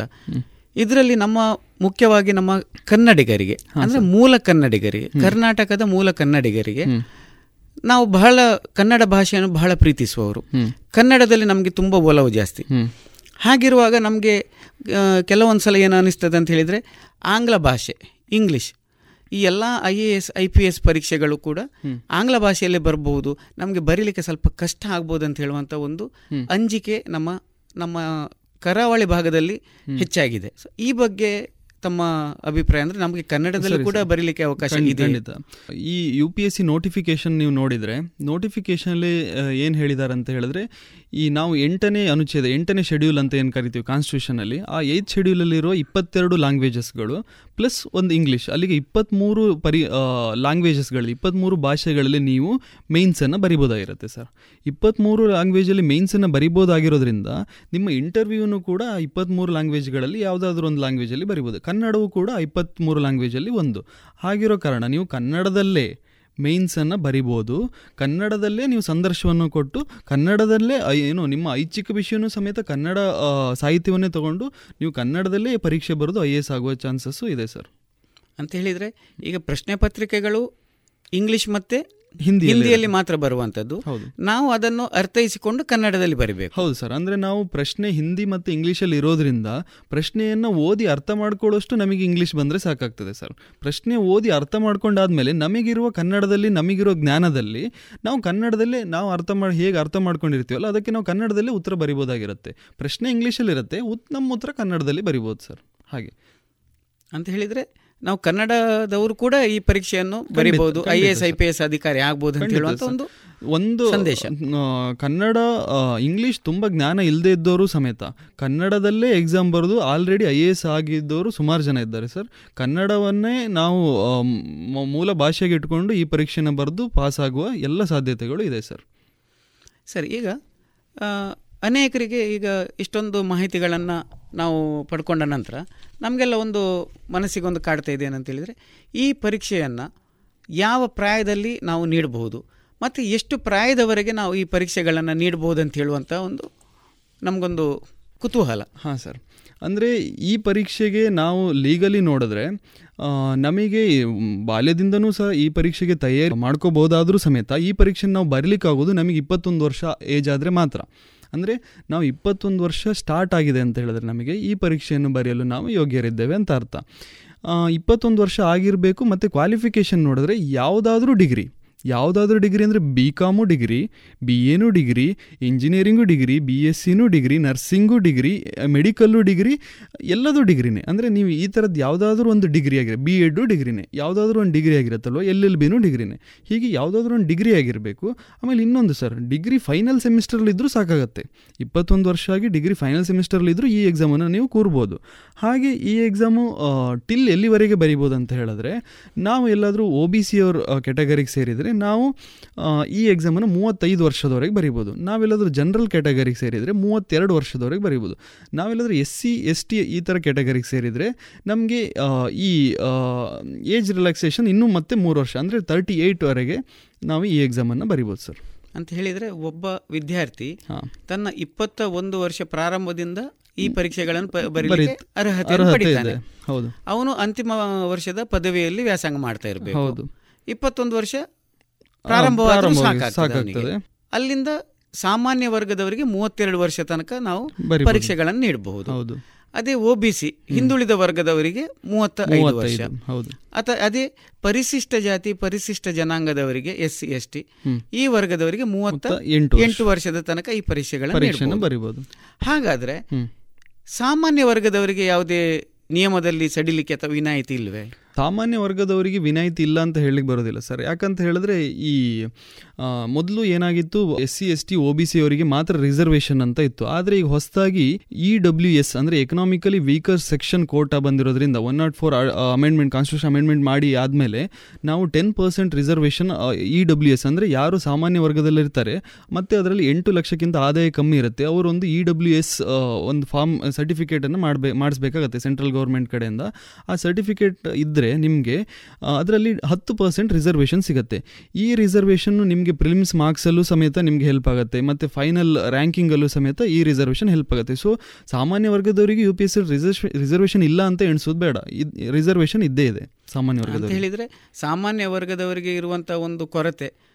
ನಮಗೂ ಕೂಡ ಒಂದು ರಿಸರ್ವೇಶನ್ ಇಲ್ಲ ಅಂತ ಹೇಳುವಂತಹ ಕೊರತೆಯನ್ನು ಈ ಒಂದು ನೀಗಿಸಿದೆ. ಕಳೆದ ಒಂದು ಮೂರು ವರ್ಷದಿಂದ ಇದೊಂದು ಆರ್ಥಿಕವಾಗಿ ಹಿಂದುಳಿದ ಆರ್ಥಿಕವಾಗಿ ಹಿಂದುಳಿದ ಸಾಮಾನ್ಯ ವರ್ಗದವರಿಗೆ ಇದೆ. ರಿಸರ್ವೇಶನ್ ಇದೆ. ಹೌದು. ಹಾಗಾದ್ರೆ ಈಗ ಇಪ್ಪತ್ತೊಂದು ವರ್ಷದಿಂದ ಮೂವತ್ತೆರಡು ವರ್ಷ ತನಕ ಬರುವ ಅಭ್ಯರ್ಥಿ ಪರೀಕ್ಷೆ ನೀಡಬಹುದು ಎಷ್ಟು ಬಾರಿ ಪರೀಕ್ಷೆ ನೀಡಬಹುದು ಇದರಲ್ಲಿ ಹೆಚ್ಚಾಗಿ ಈ ಐ ಎ ಎಸ್ ಎಕ್ಸಾಮನ್ನೆಲ್ಲ ತಗೊಳ್ಳೋದು ಒಂದೇ ಅಟೆಂಪ್ಟ್ ಅಲ್ಲಿ ಬರೆದು ಪಾಸ್ ಮಾಡೋರು ಕಷ್ಟ ಸರ್ ಯಾಕಂತ ಹೇಳಿದ್ರೆ ಇದು ತುಂಬಾ ಕಾಂಪಿಟೇಷನ್ ಜಾಸ್ತಿ ಇರೋದ್ರಿಂದ, ಒಂದೇ ಅಟೆಂಪ್ಟ್ ಅಲ್ಲಿ ಪಾಸ್ ಮಾಡೋದಕ್ಕೆ ಕಷ್ಟ ಆಗಿರೋದ್ರಿಂದ ಯು ಪಿ ಎಸ್ ಸಿನೇ ನಮಗೆ ಬಹಳಷ್ಟು ಅಟೆಂಪ್ಟ್ಸ್ಗಳಲ್ಲಿ ಟ್ರೈ ಮಾಡ್ಬೋದು ಅಂತ ಹೇಳಿ ಲೀಗಲಿ ಪರ್ಮಿಷನ್ ಕೊಟ್ಟಿದೆ ಸರ್ ನಾವು ಇವಾಗ ಜನರಲ್ನವ್ರನ್ನ ನೋಡಿದ್ರೆ, ನಾವು ಆರು ಸರ್ತಿ ಅಟೆಂಪ್ಟ್ ಮಾಡ್ಬೋದು. ನಾವು ಸಾಮಾನ್ಯ ವರ್ಗದಲ್ಲಿ ಇದೀವಿ ಅಂತ ಹೇಳಿದ್ರೆ ಆರು ಸತಿ ಪರೀಕ್ಷೆಯನ್ನು ಬರಿಬೋದು. ಅಂದ್ರೆ ಪ್ರಿಲಿಮ್ಸಿಗೆ ನೀವು ಅಟೆಂಡ್ ಒಂದು ಪೇಪರಿಗೆ ಅಟೆಂಡ್ ಆದರೂ ನಿಮ್ದು ಒಂದು ಅಟೆಂಪ್ಟ್ ಆಯ್ತು ಅಂತ ಹೇಳಿ. ಪ್ರಿಲ್ ಮೇನ್ಸೇ ಬರಿಬೇಕಂತಲ್ಲ. ಪ್ರಿಲಿಮ್ಸಿಗೆ ನೀವು ಒಂದು ಸತಿ ಅಟೆಂಡ್ ಆದರೂ ಒಂದು ಅಟೆಂಪ್ಟ್ ಆಯಿತು. ಹಾಗೆ ಆರು ಸತಿ ಅಟೆಂಡ್ ಆಗ್ಬೋದು ಪ್ರಿಲಿಮ್ಸಿಗೆ ಅಥವಾ ಈ ಎಕ್ಸಾಮನ್ನು ಆರು ಸತಿ ಕಟ್ಬೋದು. ಈ ನಾವು ಎಲ್ಲಾದರೂ ಒ ಬಿ ಸಿ ಆಗಿದ್ದಿದ್ರೆ ನಾವು ಆರು ಪ್ಲಸ್ ಮೂರು ಒಂಬತ್ತು ಸತಿ ಬರಿಬೋದು. ಒಂಬತ್ತು ಸತಿ ಒ ಬಿ ಸಿ ಅವರಾದರೆ ಒಂಬತ್ತು ಸತಿ ಒಂಬತ್ತು ಅಟೆಂಪ್ಟ್ ಮಾಡ್ಬೋದು. ಮತ್ತು ಎಸ್ ಸಿ ಎಸ್ ಟಿ ಅವರಾಗಿದ್ದರೆ ನಾವು ನಮಗೆ ಅಟೆಂಪ್ಟ್ಸೇ ಇಲ್ಲ ಸರ್. ಅಂದರೆ ಅನ್ಲಿಮಿಟೆಡ್ ಅನ್ಲಿಮಿಟೆಡ್ ನಮಗೆ ಆ ಅಟೆಂಪ್ ಈ ಒಮ್ ರಿಸ್ಟ್ರಿಕ್ಷನ್ ಇದೆಯಲ್ಲ ಆರು ಒಂಬತ್ತು ಇದೇನೂ ಇಲ್ಲ. ನಮ್ದು ಏಜ್ ಮುಗಿಯೋ ತನಕ ಅಂದರೆ ಇಪ್ಪತ್ತೊಂದು ವರ್ಷದಿಂದ ಮೂವತ್ತೆಂಟು ವರ್ಷ ಆಗೋ ತನಕ ಪ್ರತಿ ವರ್ಷವೂ ಈ ಎಕ್ಸಾಮನ್ನು ಬರಿತಾನೆ ಇರ್ಬೋದು. ಆಮೇಲೆ ಈ ಎಕ್ಸಾಮ್ ಪ್ರತಿ ವರ್ಷ ಸಮೇತ ಕಂಡಕ್ಟ್ ಮಾಡೇ ಮಾಡ್ತಾರೆ. ಹಾಗಾಗಿ ಪ್ರತಿ ವರ್ಷವೂ ನಾವು ಎಕ್ಸಾಮನ್ನು ಬರಿತಾ ಹೋಗ್ಬೋದು S C S T or till ಮೂವತ್ತೆಂಟು ವರ್ಷ ಆಗುವವರೆಗೆ ಸರ್ ತಾವು ಈಗಾಗಲೇ ಈ ಸಂಬಂಧಪಟ್ಟಂತೆ ವಿಷಯಗಳು ಯಾವುದೆಲ್ಲ ಇದೆ ಅಂತೇಳಿ ವಿವರಿಸಿದ್ದೀರಿ? ಜಿ ಎಸ್ ಸಾಮಾನ್ಯ ಅಧ್ಯಯನದಲ್ಲಿ ಎಕನಾಮಿ. ಪಾಲಿಟಿ ಮತ್ತೆ ಹಿಸ್ಟ್ರಿ ಹಿಸ್ಟ್ರಿ ಜಿಯೋಗ್ರಫಿ ಜಿಯೋಗ್ರಫಿ ಇದರ ಜೊತೆಗೆ ತಾವು ಹೇಳಿದ್ರಿ ಐಚ್ಛಿಕ ವಿಷಯಗಳನ್ನು ಆಯ್ಕೆ ಮಾಡ್ಕೊಳ್ಬಹುದು ಅಂದ್ರೆ ಆಪ್ಷನಲ್ ಸಬ್ಜೆಕ್ಟ್ ಇದಕ್ಕೆ ಐನೂರು ಅಂಕಗಳಿವೆ ಅಂತ ಹೇಳಿ ಹೇಳಿದಿರಿ. ಈ ಐಚ್ಛಿಕ ವಿಷಯಗಳಲ್ಲಿ ಯಾವ ಯಾವ ವಿಷಯಗಳನ್ನು ನಾವು ಆಯ್ಕೆ ಮಾಡಲಿಕ್ಕೆ ನಮಗೆ ಅವಕಾಶ ಇದೆ? Sir U P S C ಒಳಗೆ ಅಥವಾ ಐ ಎ ಎಸ್ ಆಗಲಿಕ್ಕೆ ಯಾರು ಬೇಕಾದರೂ ಐ ಎ ಎಸ್ ಆಗ್ಬೋದು ಅನ್ನೋದಕ್ಕೆ ಇದು ಒಂದು ಉದಾಹರಣೆ, ಸರ್. ಯಾಕಂತ ಹೇಳಿದ್ರೆ ನಮಗೆ ಅವರು ಇದು, ಇಂಥದ್ದೇ ಸಬ್ಜೆಕ್ಟನ್ನು ಬರೆದು ಐ ಎ ಎಸ್ ಆಗಬೇಕು ಆಗಬೇಕು ನೀವು ಅಂತ ಹೇಳ್ತಾ ಇಲ್ಲ. ನಾವು ಯಾವ ಸಬ್ಜೆಕ್ಟಲ್ಲಿ ತುಂಬ ಇಷ್ಟ ಇದೆ ನಮಗೆ, ಅಥವಾ ನಾವು ಯಾವ ಬ್ಯಾಕ್ಗ್ರೌಂಡಿಂದ ಬಂದಿದ್ದೀವಿ, ಅದೇ ಬ್ಯಾಕ್ಗ್ರೌಂಡಿಂದ ನಾವು ಐನೂರು ಮಾರ್ಕ್ಸಿಗೆ ಬರೆದು ಈ ಎಕ್ಸಾಮನ್ನು ಪಾಸ್ ಆಗ್ಬೋದು. ಅಂದರೆ ಇದೊಂದು ಲೆವೆಲ್ ಪ್ಲೇಯಿಂಗ್ ಫೀಲ್ಡ್ ಎಲ್ಲ ವರ್ಗದವರು ಎಲ್ಲ ಕಡೆಯಿಂದನೂ ಬಂದು ಈ ಎಕ್ಸಾಮನ್ನು ಬರಿಬೋದು ಅಂತ U P S C indirect ಆಗಿ ನಮಗೆ ಐಚ್ಛಿಕ ವಿಷಯದಲ್ಲಿ ಹೇಳ್ತಾ ಇದೆ. ಅಂದರೆ ನಮಗೆ ನಮ್ಮ ಇಚ್ಛೆಗೆ ತಕ್ಕಂತೆ ಯಾವುದಾದ್ರೂ ಒಂದು ಸಬ್ಜೆಕ್ಟನ್ನು ತಗೊಂಡು ಎರಡು ಪೇಪರಲ್ಲಿ ಬರಿಬೋದು ಸರ್. ಅಂದರೆ ಐನೂರು ಮಾರ್ಕ್ಸಿಗೆ ಬರಿಬೋದು ಎರಡು ಪೇಪರ್ ಇರುತ್ತೆ. ಯಾವುದಾದ್ರೂ ವಿಷಯ ಅಂದರೆ ಈಗ ನಾನು ಬಿ ಎ ಸ್ಟೂಡೆಂಟ್ ಆಗಿರ್ತೀನಿ ನನಗೆ ಹಿಸ್ಟ್ರಿ ಇರುತ್ತೆ ಅಥವಾ ನನಗೆ ಒಂದು ಪೊಲಿಟಿಕಲ್ ಸೈನ್ಸ್ ಇರುತ್ತೆ ಸಬ್ಜೆಕ್ಟ್ ನಾನು ಹಿಸ್ಟ್ರಿ ಅಥವಾ ಪೊಲಿಟಿಕಲ್ ಸೈನ್ಸಿನೇ ಐನೂರು ಮಾರ್ಕ್ಸಿಗೆ ಅದನ್ನೇ ತಗೊಂಡು ಬರಿಬೋದು. ಅಥವಾ ನಾನು ಕಾನೂನು ಶಾಸ್ತ್ರವನ್ನೇ ತಗೊಂಡು ಅವರು ಅದನ್ನ ಐನೂರು ಮಾರ್ಕ್ಸಿಗೆ ಬರೆದು ಬರ್ಬೋದು ಅಥವಾ ಎಂ ಬಿ ಬಿ ಎಸ್ ಇದ್ದೀನಿ ನಾನು ಮೆಡಿಕಲ್ ಸೈನ್ಸನ್ನೇ ತಗೊಂಡು ಬರಿಬೋದು ಅಥವಾ ನಾನು ಇಂಜಿನಿಯರ್ ಇದ್ದೀನಿ. ನನ್ನ ಸಬ್ಜೆಕ್ಟ್ಸನ್ನ ತೊಗೋಬೋದು. ನಾನು ಬಿ ಎಸ್ ಸಿ ಇದ್ದೀನಿ M S C in zoology ಇದ್ದೀನಿ. ನಾನು ಜುವಾಲಜಿನೇ ತೊಗೊಂಡು ನಾನು ಬರಿಬೋದು. ಹಾಗೆ ಸರ್ ನಾನು ಅಕಸ್ಮಾತ್ ನನಗೆ ಕನ್ನಡ ಇಷ್ಟಿದೆ ಕನ್ನಡ ಎಂ ಎ ಮಾಡಿದ್ದೀನಿ ಇಂಗ್ಲೀಷ್ ಎಂ ಎ ಮಾಡಿದ್ದೀನಿ. ಕನ್ನಡ ಎಂ ಎ ಮಾಡಿದಾಗ ಕನ್ನಡ ಸಾಹಿತ್ಯವನ್ನೇ ತೊಗೊಂಡು ಬರಿಬೋದು. ಹಾಗೆ ಇನ್ನೊಂದು ಯಾವುದು ಹಿಂದಿ ಸಾಹಿತ್ಯ ಮಾಡಿದ್ದೀನಿ. ಹಿಂದಿ ಸಾಹಿತ್ಯ ತೊಗೊಂಡು ಐನೂರು ಮಾರ್ಕ್ಸಿಗೆ ಬರಿಬೋದು ಸರ್ ಇಂಗ್ಲೀಷಲ್ಲಿ ಅಲ್ಲಿ ಬೇಕಾದ್ರೆ? ಇಂಗ್ಲೀಷ್ ಇಂಗ್ಲೀಷ್ ಸಾಹಿತ್ಯವನ್ನು ತೊಗೊಂಡು ಎಕ್ಸಾಮ್ ಬರಿಬೋದು ಸರ್ ಅಂತ ಹೇಳಿದ್ರೆ ನೀವು ಹೇಳುವ ಪ್ರಕಾರ. ಈ I A S I P S ಅಧಿಕಾರಿ ಆಗಬೇಕಿದ್ರೆ. ಈ ಪರೀಕ್ಷೆಗಳನ್ನು ಎದುರಿಸಬೇಕಾದ್ರೆ ಓರ್ವ ಎಲ್ ಎಲ್ ಬಿ ಆದವನು ಹೌದು. ಎಲ್ ಎಲ್ ಬಿ ಅಲ್ಲಿ ಅಧ್ಯಯನ ಮಾಡ್ತಾ ಇರುವವನು ಕೂಡ ಈ ಪರೀಕ್ಷೆಗೆ ಹೌದು. ಬರ್ಬೋದು ಆಮೇಲೆ ನಾವು ಐಚ್ಛಿಕ ವಿಷಯವನ್ನು ಇಂಗ್ಲೀಷಲ್ಲೇ ಬರಿಬೇಕಂತ ಏನಿಲ್ಲ ಸರ್. ಇವಾಗ ನಾವು ಎಲ್ ಎಲ್ ಬಿ ಅನ್ನು ಕನ್ನಡದಲ್ಲಿ ಮಾಡ್ತಾ ಇದ್ರೆ ನಾವು ಕಾನೂನು ಶಾಸ್ತ್ರವನ್ನು ಕನ್ನಡದಲ್ಲೇ ಬರೆದು ನಾವು ಪಾಸ್ ಮಾಡ್ಬೋದು ಆಗ್ಬೋದು ಆಗ್ಬೋ ಆಗತ್ತೆ ಸರ್. ಐನೂರು ಮಾರ್ಕ್ಸಿಗೆ ಕಾನೂನು ಶಾಸ್ತ್ರವನ್ನು ಕನ್ನಡದಲ್ಲೇ ಬರಿಬೋದು ಐಚ್ಛಿಕ ವಿಷಯವನ್ನು ಕನ್ನಡದಲ್ಲೇ ಬರಿಬೋದು ಸರ್. ಅಂತ ಹೇಳಿದ್ರೆ ಯಾವುದೇ ವಿದ್ಯಾರ್ಥಿಗಳು ಎಲ್ ಎಲ್ ಬಿ ವಿದ್ಯಾರ್ಥಿ ಇರ್ಬೋದು ಇಂಜಿನಿಯರಿಂಗ್ ತಾಂತ್ರಿಕ ವಿದ್ಯಾರ್ಥಿ ಇರ್ಬೋದು. ಬಿ ಕಾಮ್ ಇರ್ಬೋದು ಬಿ ಎ ಇರ್ಬೋದು ಬಿ ಎಸ್ ಇರ್ಬೋದು ಅಥವಾ ಎಂ ಬಿ ಬಿ ಎಸ್ ವಿದ್ಯಾರ್ಥಿ ಇರ್ಬೋದು ಎಂ ಬಿ ಬಿ ಎಸ್ ಸಹ ಈ ಪರೀಕ್ಷೆಗಳನ್ನು ಹೌದು. ಬರಿಬಹುದು ಇಂಗ್ಲಿಷ್ನಲ್ಲಿ ಬರಿಬಹುದು ಹಿಂದಿಯಲ್ಲಿ ಬರಿಬಹುದು ಕನ್ನಡದಲ್ಲಿ ಬೇಕಾದ್ರೆ ಕನ್ನಡದಲ್ಲೂ ಬರಿಬಹುದು ಹೌದು. ಅವರ ಸಬ್ಜೆಕ್ಟ್ ಅವರಿಗೆ ಇಷ್ಟ ಇರೋ ಸಬ್ಜೆಕ್ಟ್. ಆಮೇಲೆ ಇನ್ನೊಂದು ಡೌಟ್ಸ್ ಇರುತ್ತೆ ಸರ್ ಸ್ಟೂಡೆಂಟ್ಸ್ ಅಂದರೆ ನಾನು ಬಿ ಕಾಮ್ ಬಿ ಎಸ್ ಸಿಯಿಂದ ಬಂದಿದ್ದೀನಿ. ನಾನು ಬಿ ಎಸ್ ಸಿ ಸಬ್ಜೆಕ್ಟ್ಸ್ ಮಾತ್ರ ತಗೋಬೇಕಾ ಆಪ್ಷನಲ್ ಆಗಿ? ಹಾಗೇನಿಲ್ಲ ಸರ್. ಇದು ನಮ್ಮ ಇಚ್ಛೆಗೆ ಬಿಟ್ಟಿದ್ದು. ನಾನು ಬಿ ಎಸ್ ಸಿ ಸ್ಟೂಡೆಂಟ್ ಆಗಿ ನಾನು ಒಂದು ಹಿಸ್ಟ್ರಿಯನ್ನು ಆರ್ಟ್ ಸಬ್ಜೆಕ್ಟನ್ನು ಕೂಡ ಆಪ್ಷನಲ್ ಆಗಿ ತಗೊಂಡು ಬರಿಬೋದು. ಇದರಲ್ಲಿ ಯಾವುದೇ ರೆಸ್ಟ್ರಿಕ್ಷನ್ ನಿಮ್ಮ ಬ್ಯಾಕ್ಗ್ರೌಂಡಿಂದನೇ ನೀವು ತಗೋಬೇಕು ಆಪ್ಷನಲ್ ಸಬ್ಜೆಕ್ಟನ್ನು ಹಾಗೇನೂ ಇಲ್ಲ. ನಾನು ಕನ್ನಡ ಲಿಟ್ರೇಚರಿಂದ ಬಂದು ಇಂಗ್ಲೀಷ್ ಲಿಟ್ರೇಚರ್ನ ಆಪ್ಷನಲ್ ಆಗಿ ತಗೋಬೋದು. It is open for every one every subject sir ಉತ್ತಮವಾದ ಮಾರ್ಗದರ್ಶನ ನೀಡಿದ್ದೀರಿ ಸರ್ ಈಗ ಇನ್ನೊಂದು ಇದರಲ್ಲಿ ಈಗ ನಮ್ಗೆ ವಾಪಸ್ ಪ್ರಶ್ನೆಗಳು. ಯಾಕಂತ ಹೇಳಿದ್ರೆ I A S I P S ಎಂಬ ಪದಗಳ ಹಿಂದೆ ತುಂಬಾ ಪ್ರಶ್ನೆಗಳು ಮೂಡ್ತಾ ಇರ್ತವೆ. ಹೌದು. ತಾವು ಈಗಾಗಲೇ ಹೇಳಿದ್ರಿ L L B B B com M B B S B S C B A ವಿದ್ಯಾರ್ಥಿಗಳು ಯಾರು ಬೇಕಾದರೂ ಇದರಲ್ಲಿ ಈ ಪರೀಕ್ಷೆಯನ್ನು ತಗೊಳ್ಬೋದು ಅಂತೇಳಿ. ಈಗ ಅನೇಕ ಮಂದಿ ದೂರ ಶಿಕ್ಷಣದಲ್ಲಿ ಹೌದು. ಡಿಸ್ಟೆನ್ಸ್ ಕೋರ್ಸ್ ಎಜುಕೇಶನ್ ಸಿಸ್ಟಮ್ ಅಲ್ಲಿ ಪದವಿಯನ್ನು ಪಡ್ಕೊಂಡಿರ್ತಾರೆ. ಆ ಪದವಿಯನ್ನು ಪಡ್ಕೊಂಡವರು ಕೂಡ ಈ ಪರೀಕ್ಷೆಯನ್ನು ಬರೀಬಹುದೇ? ಅವರಿಗೆ ಅರ್ಹತೆ ಇದೆ? ಹೌದು ಸರ್. ಅಂದರೆ ಇವಾಗ ನಾವು ಡಿಸ್ಟೆನ್ಸ್ ಎಜುಕೇಷನ್ ಅಥವಾ ನಾವು ನಾರ್ಮಲ್ ಕ್ಲಾಸಿಗೆ ಹೋಗದೆ ಹೊರಗಡೆಯಿಂದ ಎಕ್ಸಾಮಿಗೆ ಮಾತ್ರ ಅಟೆಂಡ್ ಆಗಿ ಸರ್ಟಿಫಿಕೇಟ್ ತೊಗೊಂಡಿರೋ ಸರ್ಟಿಫಿಕೇಟ್ಗೂ ಅಥವಾ ನಾರ್ಮಲ್ ಕ್ಲಾಸಿಗೆ ಹೋಗಿರೋ ಸರ್ಟಿಫಿಕೇಟಿಗೂ ಏನೂ ವ್ಯತ್ಯಾಸ ಇರೋದಿಲ್ಲ ಸರ್. ಹಾಗಾಗಿ ನಾವು ಡಿಸ್ಟೆನ್ಸ್ ಎಜುಕೇಷನ್ ಮಾಡಿದರೂ ಸಮೇತ ಡಿಗ್ರಿನೇ ನಾರ್ಮಲ್ ಡೇಸ್ ಕ್ಲಾಸಿಗೆ ಹೋಗಿ ಮಾಡಿದರೂ ಸಮೇತ ಡಿಗ್ರಿನೇ. ಈ ಎಕ್ಸಾಮಿಗೆ ಇರೋ ಕಂಡೀಷನ್ ಡಿಗ್ರಿ ಆಗಿರಬೇಕು ಅಂತ ಇರೋದ್ರಿಂದ ನಾವು ಡಿಸ್ಟೆನ್ಸ್ ಎಜುಕೇಷನ್ ಇದ್ಕೊಂಡು ಡಿಗ್ರಿ ಸರ್ಟಿಫಿಕೇಟ್ ಇದ್ರೂ ಸಾಕಾಗ್ತದೆ ಸರ್. ಹೆಚ್ಚಾಗಿ ಈ ಕೆಲವರು ಈ ವಿಲೇಜ್ ಅಕೌಂಟೆಂಟ್ ನೋಡಿದರೆ ಪಿ ಯು ಸಿ ಮಾರ್ಕ್ಸ್ ಮೇಲೆ ಬಂದಿರ್ತಾರೆ, ಅಥವಾ ಕಾನ್ಸ್ಟೇಬಲ್, ಪೊಲೀಸ್ ಕಾನ್ಸ್ಟೇಬಲ್ಗಳು ನೋಡಿದರೆ ಪಿ ಯು ಸಿ ಮುಗಿಸ್ಕೊಂಡು ಬಂದಿರ್ತಾರೆ. ಅವರು ಸರ್ವಿಸಲ್ಲಿರುವಾಗಲೇ ಆಮೇಲೆ ಡಿಗ್ರಿ ಮಾಡ್ಕೊಂಡಿರ್ತಾರೆ, ಡಿಸ್ಟೆನ್ಸ್ ಎಜುಕೇಷನಿಂದ ಅದಾದಮೇಲೆ ಅವರು ಡಿಗ್ರಿ ಮಾಡ್ಕೊಂಡಾದ್ಮೇಲೆ ಈ ಎಕ್ಸಾಮನ್ನು ತಗೋಬೋದು ಸರ್. ಹಾಗೆ. ತುಂಬ ಜನ ತಗೊಂಡು ಡಿಸ್ಟೆನ್ಸ್ ಎಜುಕೇಷನ್ ಮುಗಿಸಿ ತಗೋ ಎಕ್ಸಾಮ್ ತಗೊಂಡು ಎಕ್ಸಾಮ್ ಪಾಸಾಗಿ ಐ ಎ ಎಸ್ ಆದವರು ತುಂಬ ಎಕ್ಸಾಂಪಲ್ಸ್ ಇದೆ ಸರ್ ಸೊಸೈಟಿ ಸರಿ ಹಾಗಾದ್ರೆ ಪದವಿಯಲ್ಲಿ ಪದವಿ ಕೊನೆಯ ವರ್ಷದಲ್ಲಿ ಇರುವವರು ಕೂಡ ಈ ಪರೀಕ್ಷೆಯನ್ನು ತಗೊಳ್ಬಹುದು ಆದ್ರೆ ಈ ಪದವಿ ಪೂರ್ಣ ಆಗುವಾಗ ಇದಕ್ಕೆ ಯಾವುದೇ ನಿಯಮಗಳಿವೆ? ಅಂದ್ರೆ ಏಯ್ಟಿ ಪರ್ಸೆಂಟೇ ಬರಬೇಕು ಫಸ್ಟ್ ಕ್ಲಾಸೇ ಬರಬೇಕು ಈ ರೀತಿಯ ನಿಯಮಗಳಿದ್ದಾವೆ? ಸರ್ ಇದು ತುಂಬಾ ಒಳ್ಳೆ ಪ್ರಶ್ನೆ ಸರ್. ಜನರಲ್ಲಿ ಏನಾಗುತ್ತೆ ನಾವು ಹೊರಗಡೆ ಸಮಾಜದಲ್ಲಿ ಒಂದು ಒಪಿನಿಯನ್ ಇದೆ ಸರ್. ಈ ಎಕ್ಸಾಮನ್ನು ತುಂಬ ತುಂಬಾ ಬುದ್ಧಿವಂತರೇ ಬರೆಯೋದು ಅಥವಾ ಟಾಪರ್ಸ್ ಬರೆಯೋದು ಫಸ್ಟ್ ರ್ಯಾಂಕ್ ಬರೋರು ಬರೀಬೋದು ಅಂತ. ಆ್ಯಕ್ಚುಲಿ ಅದು ತಪ್ಪು ಒಪಿನಿಯನ್ ಸರ್ ಯಾಕಂತ ಹೇಳಿದ್ರೆ, ಈ ಎಕ್ಸಾಮನ್ನು ನಾವು ಪಾಸ್ ಆಗಿರೋರನ್ನ ನೋಡಿದರೆ, ಈ ಎಕ್ಸಾಮನ್ನು ನಾವು ಬರೀಲಿಕ್ಕೆ ಕ್ವಾಲಿಫಿಕೇಶನ್ ಏನು ಬೇಕಂತ ನೋಡಿದರೆ, ಅದರಲ್ಲಿ ನಾವು ಜಸ್ಟ್ ಡಿಗ್ರಿ ಪಾಸ್ ಆಗಿದ್ರೆ ಅಂತ pass means thirty five percent marks ಬಂದು ಪಾಸ್ ಆದರೂ ನಾವು ಎಲಿಜಿಬಲ್ ಫಾರ್ ರೈಟ್ ಎಕ್ಸಾಮ್ ಅಂತ. ಆಮೇಲೆ ಈ ಎಕ್ಸಾಮನ್ನು ಪಾಸ್ ಆಗಿರೋರ್ದು ಹಿಸ್ಟ್ರಿ ನೋಡಿದ್ರು ಸಮೇತ, ಹೆಚ್ಚು ಜನ ನಾವು ಏನು ಟಾಪ್ ಟೆನ್ ರ್ಯಾಂಕ್ ಆ ಥರ ಎಲ್ಲ ನೋಡಿದ್ರು ಸಮೇತ ಪಾಸ್ ಆಗಿ ಐ ಎ ಎಸ್ ಆಗಿರೋರನ್ನು ನೋಡಿದ್ರು ಸಮೇತ, ಯಾರು ಫಸ್ಟ್ ರ್ಯಾಂಕರು ಅಥವಾ ಟಾಪರ್ಸ್ ಅಂತ ಏನಿರಲ್ಲ ಸರ್ ಅವ್ರ ಕಾಲೇಜ್ ಸ್ಟಡೀಸಲ್ಲಿ ಅವರೇಜು ಅಥವಾ ಕಮ್ಮಿ ಮಾರ್ಕ್ಸ್ ಬಂದಿರೋರೆ ಈ ಎಕ್ಸಾಮನ್ನು ಪಾಸ್ ಮಾಡ್ಬೋದು ಸರ್ ಈ ಎಕ್ಸಾಮಲ್ಲಿ ಹೆಚ್ಚಾಗಿ ನಾವು ಮೆಮೊರಿ ಪವರ್ಗಿಂತ ಅನಾಲಿಟಿಕಲ್ ಸ್ಕಿಲ್ಸ್ ಬೇಕಾಗಿರೋದ್ರಿಂದ ನಾವು ಮೆಮೊರಿ ಪವರಿಂದ ಜಾಸ್ತಿ ಮಾರ್ಕ್ಸ್ ಬಂದಿಲ್ಲದೆ ಇರ್ಬೋದು ಅಥವಾ ಅನಾಲಿಟಿಕಲ್ ಸ್ಕಿಲ್ ಇದ್ದು ನಮ್ಮದು ನಮ್ಮದು ಅಕಾಡೆಮಿಕ್ಸಲ್ಲಿ ಮಾರ್ಕ್ಸ್ ಕಮ್ಮಿ ಬಂದಿರ್ಬೋದು.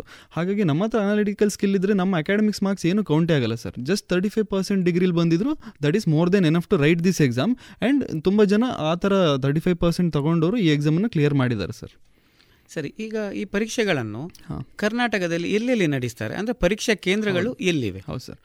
ಸರ್ ಈ ಪರೀಕ್ಷೆ ಪರೀಕ್ಷೆಯ ಮೊದಲನೇ ಹಂತವಾದ ಪ್ರಿಲಿಮ್ಸ್ ನಮಗೆ ನಾವು ಬೆಂಗಳೂರು ಮೈಸೂರು ಮತ್ತು ಧಾರವಾಡ ಕರ್ನಾಟಕದಲ್ಲಿ ಬೆಂಗಳೂರು ಮೈಸೂರು ಧಾರವಾಡದಲ್ಲಿ ನಾವು ಈ ಪ್ರಿಲಿಮ್ಸನ್ನು ಕೊಡ್ಬೋದಾಗತ್ತೆ ಸರ್. ಮತ್ತು ಮೇನ್ಸಿಗೆ ನಾವು ಬೆಂಗಳೂರಲ್ಲಿ ಎಕ್ಸಾಮ್ ಬರಿಬೇಕಾಗತ್ತೆ ಸರ್ ಮೇಯ್ನ್ಸನ್ನು ಹಾಗೆ. ಹಾಗಾದ್ರೆ ಸಂದರ್ಶನ ಅಂತ? ಸರ್ ಪ್ರಿಲಿಮ್ಸ್ ಮತ್ತು ಮೇನ್ಸ್ ಕ್ಲಿಯರ್ ಆಗಿ ನಾವು ಸಂದರ್ಶನಕ್ಕೆ ಆಯ್ಕೆ ಆದರೆ ಸಂದರ್ಶನವನ್ನು U P S C commission ಏನಿದೆ ಸರ್ ನವದೆಹಲಿಯಲ್ಲಿ ಡೆಲ್ಲಿಯಲ್ಲಿ ಅಲ್ಲಿಗೆ ನಾವು ಹೋಗಿ ಸಂದರ್ಶನ ಕೊಡಬೇಕಾಗುತ್ತೆ ಸರ್. ಯಾ- ಯಾವುದೇ ಸ್ಟೇಟಿಂದ ನಾವು ಪ್ರಿಲಿಮ್ಸ್ ಮೇನ್ಸ್ ಕ್ಲಿಯರ್ ಮಾಡಿದ್ರು ಸಂದರ್ಶನ ಆಗೋದು ಯು ಪಿ ಎಸ್ ಸಿ ಒಳಗೆ ಅಂದರೆ ಡೆಲ್ಲಿಗೆ ಹೋಗಬೇಕಾಗತ್ತೆ. ಸಂದರ್ಶನಕ್ಕೆ ಮಾತ್ರ ಒಂದು ದಿನ ಮಾತ್ರ. ನಾವು ಮೇನ್ಸ್ ಮತ್ತು ಪ್ರಿಲಿಮ್ಸನ್ನು ನಮ್ಮ ನಮ್ಮ ಸ್ಟೇಟ್ ಒಳಗೆ ಬರಿಬೋದು ಸರ್.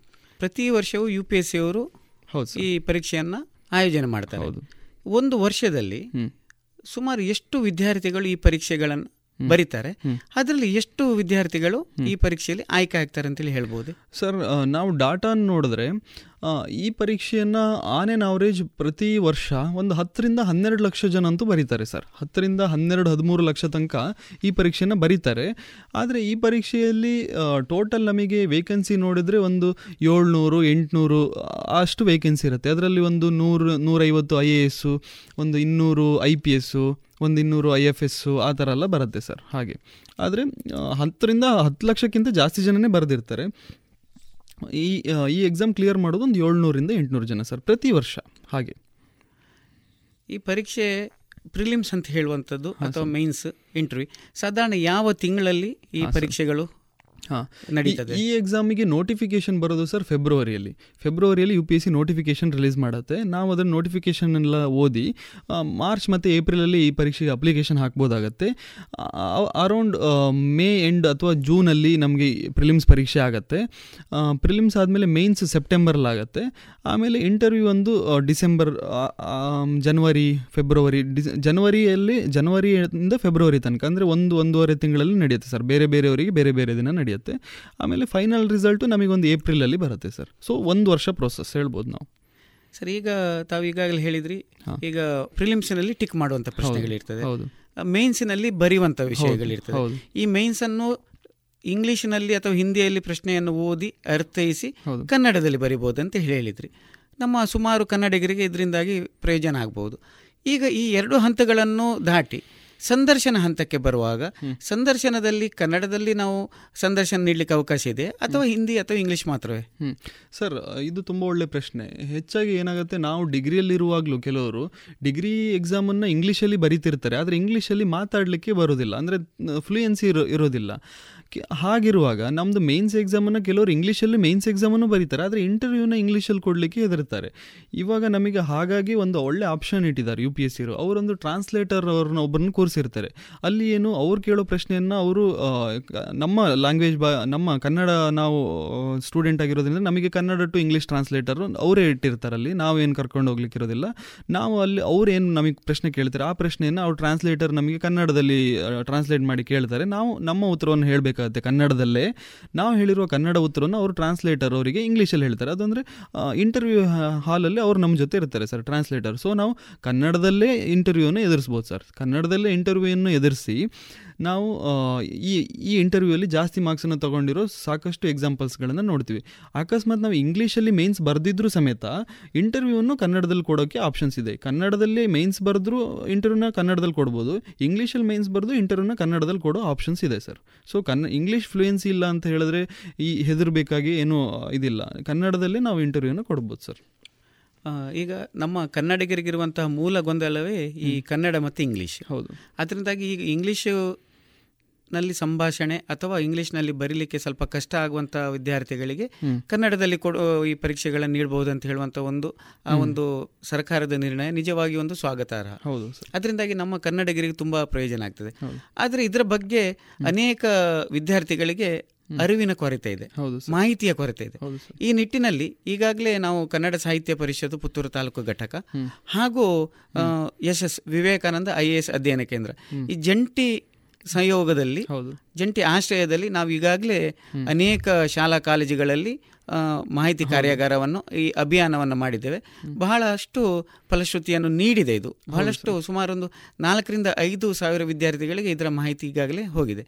ಇನ್ನು ಮುಂದಕ್ಕೂ ಸಹ ವಿವೇಕಾನಂದ ಐ ಎ ಎಸ್ ಅಧ್ಯಯನ ಕೇಂದ್ರ ಯಶಸ್ ಹಾಗೂ ಕನ್ನಡ ಸಾಹಿತ್ಯ ಪರಿಷತ್ತು ಪುತ್ತೂರು ತಾಲೂಕು ಘಟಕ. ಇನ್ನು ಪುತ್ತೂರು ತಾಲೂಕಿನಲ್ಲಿರುವಂತಹ ಅನೇಕ ಶಾಲಾ ಕಾಲೇಜುಗಳಿಗೆ ತೆರಿ ತೆರಳಿ ಈ ಕುರಿತು ಅಭಿಯಾನವನ್ನ ಹಾಗೂ ಸ್ಪರ್ಧಾತ್ಮಕ ಪರೀಕ್ಷೆಗಳ ಕುರಿತಾಗಿ ಮಾಹಿತಿ ಕಾರ್ಯಾಗಾರವನ್ನು ನಡೆಸಲಿಕ್ಕಿದೆ. ಅದಕ್ಕೆ ಇನ್ನು ಮುಂದಕ್ಕೂ ಕೂಡ ತಾವು ಸಂಪನ್ಮೂಲ ವ್ಯಕ್ತಿಯಾಗಿ ಬರಲಿಕ್ಕಿದ್ದೀರಿ ಮಾಹಿತಿಯನ್ನು ನೀಡಲಿಕ್ಕಿದ್ದೀರಿ. ಈಗ ಇಷ್ಟೆಲ್ಲ ಈ ಸಂದರ್ಶನದ ನಡುವೆ. I A S I P S ಆಗಬೇಕಂತ ಆಸಕ್ತಿ ಇರುವಂಥ ವಿದ್ಯಾರ್ಥಿಗಳಿಗೆ ಹಾಂ ಸರ್. ನಿಮ್ಮ ಸಲಹೆ. ಏನು? ಸರ್ ನಾರ್ಮಲ್ ಆಗಿ ಏನಾಗುತ್ತೆ ನಾವು ಡಿಗ್ರಿಯಲ್ಲಿ ಇರುವಾಗಲೇ ಕೆಲವೊಂದಿಷ್ಟು ಜನಕ್ಕೆ ನಾವು ಮುಂದೆ ಐ ಎ ಎಸ್ ಆಗಬೇಕು ಅನ್ನೋದೊಂದು ಕನಸಿರುತ್ತೆ. ಅಥವಾ ಕೆಲವರು ಕೆಲಸಕ್ಕೆ ಹೋಗಿ ಆದಮೇಲೆ ಐ ಎ ಎಸ್ ಆಗಬೇಕಂತ ಅಂದ್ಕೊಳ್ಳೋರು ಇರ್ತಾರೆ. ಹೀಗಿರುವಾಗ ಅವರು ಹೇಗೆ ಈ ಎಕ್ಸಾಮನ್ನು ತಯಾರಿ ಮಾಡಬೇಕಂತ ನೋಡಿದಾಗ ಕೆಲವರು ಗೊಂದಲಕ್ಕೆ ಬೀಳ್ತಾರೆ. ಯಾಕಂತ ಹೇಳಿದ್ರೆ ನಾವು ಓದೋ ಬುಕ್ಸ್ ಆರರಿಂದ ಹನ್ನೆರಡನೇ ತರಗತಿ ಆದರೂ ಅದರಲ್ಲಿ ಬೇರೆ ಬೇರೆ ಓದೋ ಮೆಥಡಲ್ಲಿ ಚೇಂಜಸ್ ಇರುತ್ತೆ ಸರ್ ಈ ಎಕ್ಸಾಮಿಗೆ ಈ ಎಕ್ಸಾಮಲ್ಲಿ ಬರ್ದವ್ರ ಹತ್ರನೇ ನಾವು ಗೈಡೆನ್ಸ್ ತೊಗೊಂಡು ಓದಬೇಕಾಗತ್ತೆ. ಹಾಗಿರುವಾಗ ಏನಾಗುತ್ತೆ, ಈ ಎಕ್ಸಾಮ್ ಅದಕ್ಕಾಗಿ ಎಲ್ಲರೂ ಕೋಚಿಂಗ್ ಇನ್ಸ್ಟಿಟ್ಯೂಟ್ ಮೊರೆ ಹೋಗ್ತಾರೆ. ಕೋಚಿಂಗ್ ಇನ್ಸ್ಟಿಟ್ಯೂಟಲ್ಲಿ ಈ ಎಕ್ಸಾಮನ್ನು ಬರ್ದವರೇ ಈ ಎಕ್ಸಾಮಿಗೆ ಕೋಚಿಂಗ್ ಕೊಡ್ತಿರೋದ್ರಿಂದ ಅವರಿಗೆ ಈ ಎಕ್ಸಾಮಿಗೆ ಓದೋದು ಹೇಗೆ ಅನ್ನೋದು ಒಂದು ಡಿಫ್ರೆಂಟ್ ಸ್ಟೈಲ್ ಆಫ್ ಮೆಥಡ್ ಇದೆ. ಆ ಮೆಥಡನ್ನು ಕಲೀಲಿಕ್ಕಾಗಿ ಕೋಚಿಂಗ್ ಇನ್ಸ್ಟಿಟ್ಯೂಟ್ಗಳಿಗೆ ಹೋಗ್ತಾರೆ ಸರ್. ಅಂದರೆ ಈ ಎಕ್ಸಾಮನ್ನು ಸ್ವಂತವಾಗಿ ಓದಿ ಬರಿಬೋದು ಎಕ್ಸಾಮ್ ಆದರೂ ಸಹ ಆ ಹೇಗೆ ಓದೋ ಅಪ್ರೋಚ್ ಹೇಗೆ ಅನ್ನೋದರಲ್ಲಿ ಡಿಫ್ರೆನ್ಸ್ ಇದೆ ಸರ್. ಆ ಡಿಫ್ರೆನ್ಸ್ ಇರೋದ್ರಿಂದ ಆ ಗೈಡೆನ್ಸ್ ಒಂದು ಬೇಕಾಗುತ್ತೆ ಸರ್. ಆ ಗೈಡೆನ್ಸಿಗಾಗಿ ನಾವು ಕೋಚಿಂಗ್ ಇನ್ಸ್ಟಿಟ್ಯೂಟ್ಗಳಿಗೆ ಹೋಗ್ತೇವೆ. ಆದ ಕಾರಣ ನಮಗೆ ಗೈಡೆನ್ಸ್ ಎಲ್ಲಿ ಸಿಕ್ಕಿದ್ರೂ ಸಾಕಾಗತ್ತೆ. ನಾವು ಹತ್ತಿರದಲ್ಲಿ ಯಾವುದಾದ್ರೂ ನಮಗೆ ಇನ್ಸ್ಟಿಟ್ಯೂಟ್ ಇದ್ದು, ಅಲ್ಲಿ ಒಂದು ಈ already U P S C ಎಕ್ಸಾಮನ್ನು ಬರ್ದೋರು, ಬರ್ದಿರೋರು ನಮಗೆ ಗೈಡ್ ಮಾಡಿದರೆ ಅದು ಮೋರ್ ದೆನ್ ಎನಫ್ ಸರ್. ಹಾಗಾಗಿ ನಾನು ಏನು ಹೇಳಲಿಕ್ಕೆ ಇಷ್ಟಪಡ್ತೀನಿ, ನಿಮಗೆ ಹತ್ತಿರ ಇರೋ ಇನ್ಸ್ಟಿಟ್ಯೂಟ್ಗಳಿಗೆ ಹೋಗಿ, ನೀವು ಅಲ್ಲಿ ಈ ಓದೋದು ಹೇಗೆ ಅನ್ನೋದೊಂದು ಕಲ್ತ್ಕೊಂಡು ಒಂದಿಷ್ಟು ಕಾಲ ಅವ್ರ ಜೊತೆ ನೀವು ನಿರಂತರ ಸಂಪರ್ಕದಲ್ಲಿದ್ದರೆ ಆ ಗೈಡೆನ್ಸ್ ಜೊತೆಗೆ ಮತ್ತು ನಿಮ್ಮ ನಿರಂತರವಾದ ಸೆಲ್ಫ್ ಸ್ಟಡಿ ಮೂಲಕ ನೀವು ಸಕ್ಸಸ್ಸನ್ನು ಪಡಿಬೋದು. ಸರ್ ಈಗ ಇನ್ನೊಂದು ಪ್ರಶ್ನೆ ಏನಂತ ಹೇಳಿದರೆ. I A S I P S ಅಧಿಕಾರಿಗಳು ಹಾಂ ಸರ್. ನಾವು ಬಹಳಷ್ಟು ಮಂದಿಯನ್ನು ನೋಡಿದ್ದೇವೆ ಇಲ್ಲಿ ನಮ್ಮ ಸುತ್ತಮುತ್ತಲಲ್ಲಿ. ಹಾಂ ಸರ್. ಆದರೆ ಹೆಚ್ಚಿನವರು ಯು ಪಿ ಬಿಹಾರ ಹೌದು ಸರ್. ದೆಹಲಿ ಹೌದು ಸರ್. ಈ ಕಡೆಗಳಿಂದ ಈ ಪ್ರದೇಶದಿಂದಲೇ. ಬಹಳಷ್ಟು ಮಂದಿ ಹೌದು. ಬರ್ತಾ ಇದ್ದಾರೆ. ಹೌದು. ಈ ಕನ್ನಡಿಗರು ತುಂಬಾ ಕಡಿಮೆ ಆಗಿದೆ ಸರ್ ಹೌದು ಸರ್. ಇದಕ್ಕೆ ಮುಖ್ಯ ಕಾರಣ ಏನಂತ ಹೇಳಿ ತಿಳಿಸ್ಬೋದು? ಸರ್ ನಾವು ಕರ್ನ್ ಆಲ್ ಇಂಡಿಯಾ ಲೆವೆಲಲ್ಲಿ ನೋಡಿದರೆ ಹೆಚ್ಚಾಗಿ ಯು ಪಿ ಬಿಹಾರು ಅಥವಾ ಉತ್ತರ ಭಾರತ ಏನು ನೋಡ್ತೀವಿ? ಉತ್ತರ ಭಾರತದ ಆಫೀಸರ್ಸೇ ಜಾಸ್ತಿ ಇದ್ದಾರೆ. ಅಂದರೆ ಉತ್ತರ ಭಾರತದವರೇ ಈ ಎಕ್ಸಾಮ್ ಪರೀಕ್ಷೆಗಳನ್ನು ತಗೊಳ್ಳೋ ಚಾನ್ಸಸ್ಸು ಜಾಸ್ತಿ ಇರುತ್ತೆ. ಯಾಕಂತ ಹೇಳಿದ್ರೆ ಅಲ್ಲಿನ ಮೈಂಡ್ ಸೆಟ್ಟೇ ಆಗಿದೆ ಸರ್ ಈವನ್ ಪೇರೆಂಟ್ಸಲ್ಲೂ ಹಾಗೆ, ಅವರು ಮಗು ಹುಟ್ಟಿದಾಗಲೇ ಅವರು ನಮ್ಮ ಮಗ ಐ ಎ ಎಸ್ ಆಗಬೇಕು, ನಮ್ಮ ಮಗಳು ಐ ಪಿ ಎಸ್ ಆಗಬೇಕು ಅನ್ನೋ ಥರದಲ್ಲೇ ಅವರು ಬೆಳೆಸ, ಹುಟ್ಟಿ ಬೆಳೆಸುವಾಗಲೇ ಅವರು ಅಕಾಡೆಮಿಕ್ಸ್ ಮಾರ್ಕ್ಸ್ ಬಗ್ಗೆ ಜಾಸ್ತಿ ಥಿಂಕ್ ಮಾಡಲ್ಲ ಸರ್ ಆದರೆ ಸೌತ್ ಇಂಡಿಯಾದಲ್ಲಿ ಹಾಗಿಲ್ಲ. ನಾವು ಎಸ್ ಎಲ್ ಸಿಲಿ ಇರುವಾಗ ಅಥವಾ ಹೈಸ್ಕೂಲ್ ಇರುವಾಗ ನೀಟ್ ಮತ್ತು J E C E T coaching ಕೊಡಿಸ್ತೀವಿ ವಿನಃ ನಮ್ಮ ಮಗ ಐ ಎ ಎಸ್ ಆಗಲಿ ಅಥವಾ ಒಂದು ಕಾಂಪಿಟೇಟಿವ್ ಎಕ್ಸಾಮ್ ಬರೀಲಿ, ಒಂದು ನಾಗರಿಕ ಸೇವೆಗೆ ಹೋಗಲಿ ಅನ್ನೋ ಥರದಲ್ಲಿ ನಮ್ಮದು ಮೋಟಿವೇಶನ್ಸ್ ಇರಲ್ಲ.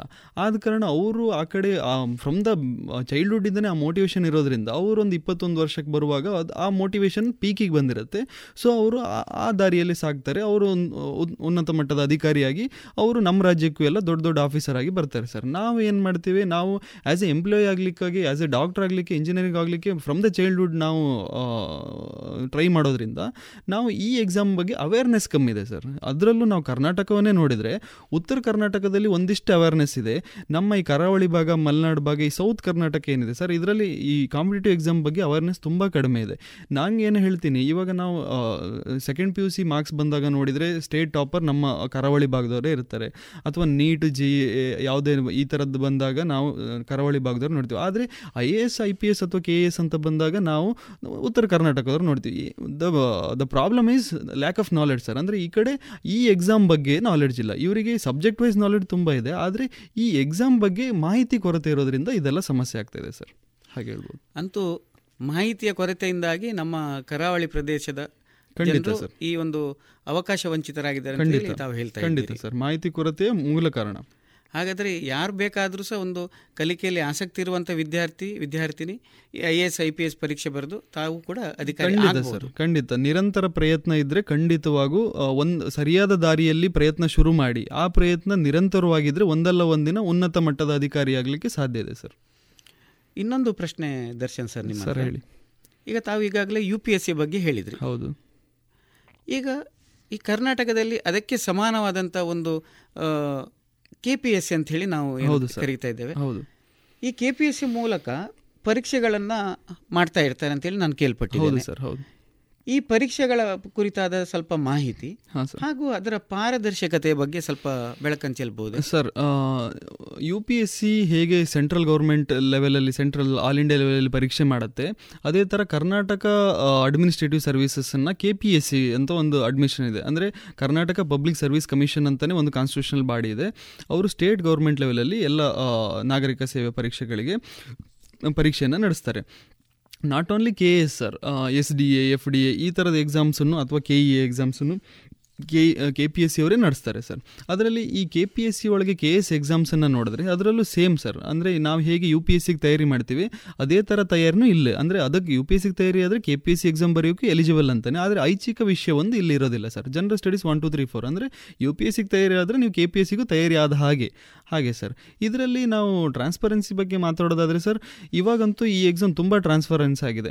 ಬಿಕಾಸ್ ನಾವು ಇಂಟರ್ವ್ಯೂ ಮಾರ್ಕ್ಸನ್ನು ನೋಡಿದರೆ ಸರ್, ಈ ಗೌರ್ಮೆಂಟು ತುಂಬ ಇನಿಷಿಯೇಟಿವ್ಸನ್ನು ತೊಗೊಂಡು ಇದರಲ್ಲಿ ಇನ್ನೂ ಹೆಚ್ಚು ಟ್ರಾನ್ಸ್ಪರೆನ್ಸಿ ತರಲಿಕ್ಕಾಗಿ ಇಂಟರ್ವ್ಯೂ ಮಾರ್ಕ್ಸನ್ನೆಲ್ಲ ಕಮ್ಮಿ ಮಾಡ್ತಾ ಬಂದಿದೆ ಸರ್ ಮೊದಲು ಇನ್ನೂರೈವತ್ತು ಮಾರ್ಕ್ಸ್ ಅಥವಾ ಇನ್ನೂರ ಎಪ್ಪತ್ತೈದು ಮಾರ್ಕ್ಸಿಗಿದ್ದ ಇಂಟರ್ವ್ಯೂ ಕಮ್ಮಿ ಆಗ್ತಾ ಕಮ್ಮಿ ಆಗ್ತಾ ಬಂದು ಇವಾಗ ಐವತ್ತು ಮಾರ್ಕ್ಸಿಗೆ ಬಂದಿದೆ ಸರ್ ಐವತ್ತು ಮಾರ್ಕ್ಸಲ್ಲೂ ಅವರು ಲೀಗಲಿ ಮೆನ್ಷನ್ ಮಾಡಿದರೆ ನಲವತ್ತಕ್ಕಿಂತ ಜಾಸ್ತಿ ಮಾರ್ಕ್ಸ್ ಇಂಟರ್ವ್ಯೂ ಬೋರ್ಡ್ ಕೊಟ್ಟರೆ ಅದಕ್ಕೆ ಅವರು ಸರ್ಟಿಫೈ ಮಾಡಬೇಕಾಗತ್ತೆ. ಇಪ್ಪತ್ತಕ್ಕಿಂತ ಕಮ್ಮಿ ಕೊಟ್ಟರೆ ಸರ್ಟಿಫೈ ಮಾಡಬೇಕಾಗತ್ತೆ. ಹಾಗಾಗಿ ಒಂದರಿಂದ ಐವತ್ತು ಮಾರ್ಕ್ಸ್ ಒಳಗೆ ಇಂಟರ್ವ್ಯೂ ಇರೋದ್ರಿಂದ ತುಂಬ ಪಾರದರ್ಶಕವಾಗಿ ಈ ಎಕ್ಸಾಮ್ ಇತ್ತೀಚೆಗೆ ನಡೀತಾ ಇದೆ ಸರ್ ಅಂದ್ರೆ ಕೆ ಪಿ ಎಸ್ ಇಂದ ನಡೆಸಲ್ಪಡುವಂತಹ ಪರೀಕ್ಷೆ K S K S K S ಈ ಪರೀಕ್ಷೆಯಲ್ಲಿ ನಾವು ಅಥವಾ I A S I P S ಪರೀಕ್ಷೆಯಲ್ಲಿ ತಿರುಗಡೆ ಆದ್ರೆ ಆಯ್ಕೆ ಆದ್ರೆ ಏನೆಲ್ಲ ಉದ್ಯೋಗದ ಅವಕಾಶಗಳಿವೆ? ನಾವು ಯಾವ ರೀತಿಯಲ್ಲಿ ಈ ಅಧಿಕಾರಿಗಳಾಗಿ ದೇಶ ಸೇವೆಯಲ್ಲಿ ನಮ್ಮನ್ನು ನಾವು ತೊಡಗಿಸಿಕೊಳ್ಬಹುದು?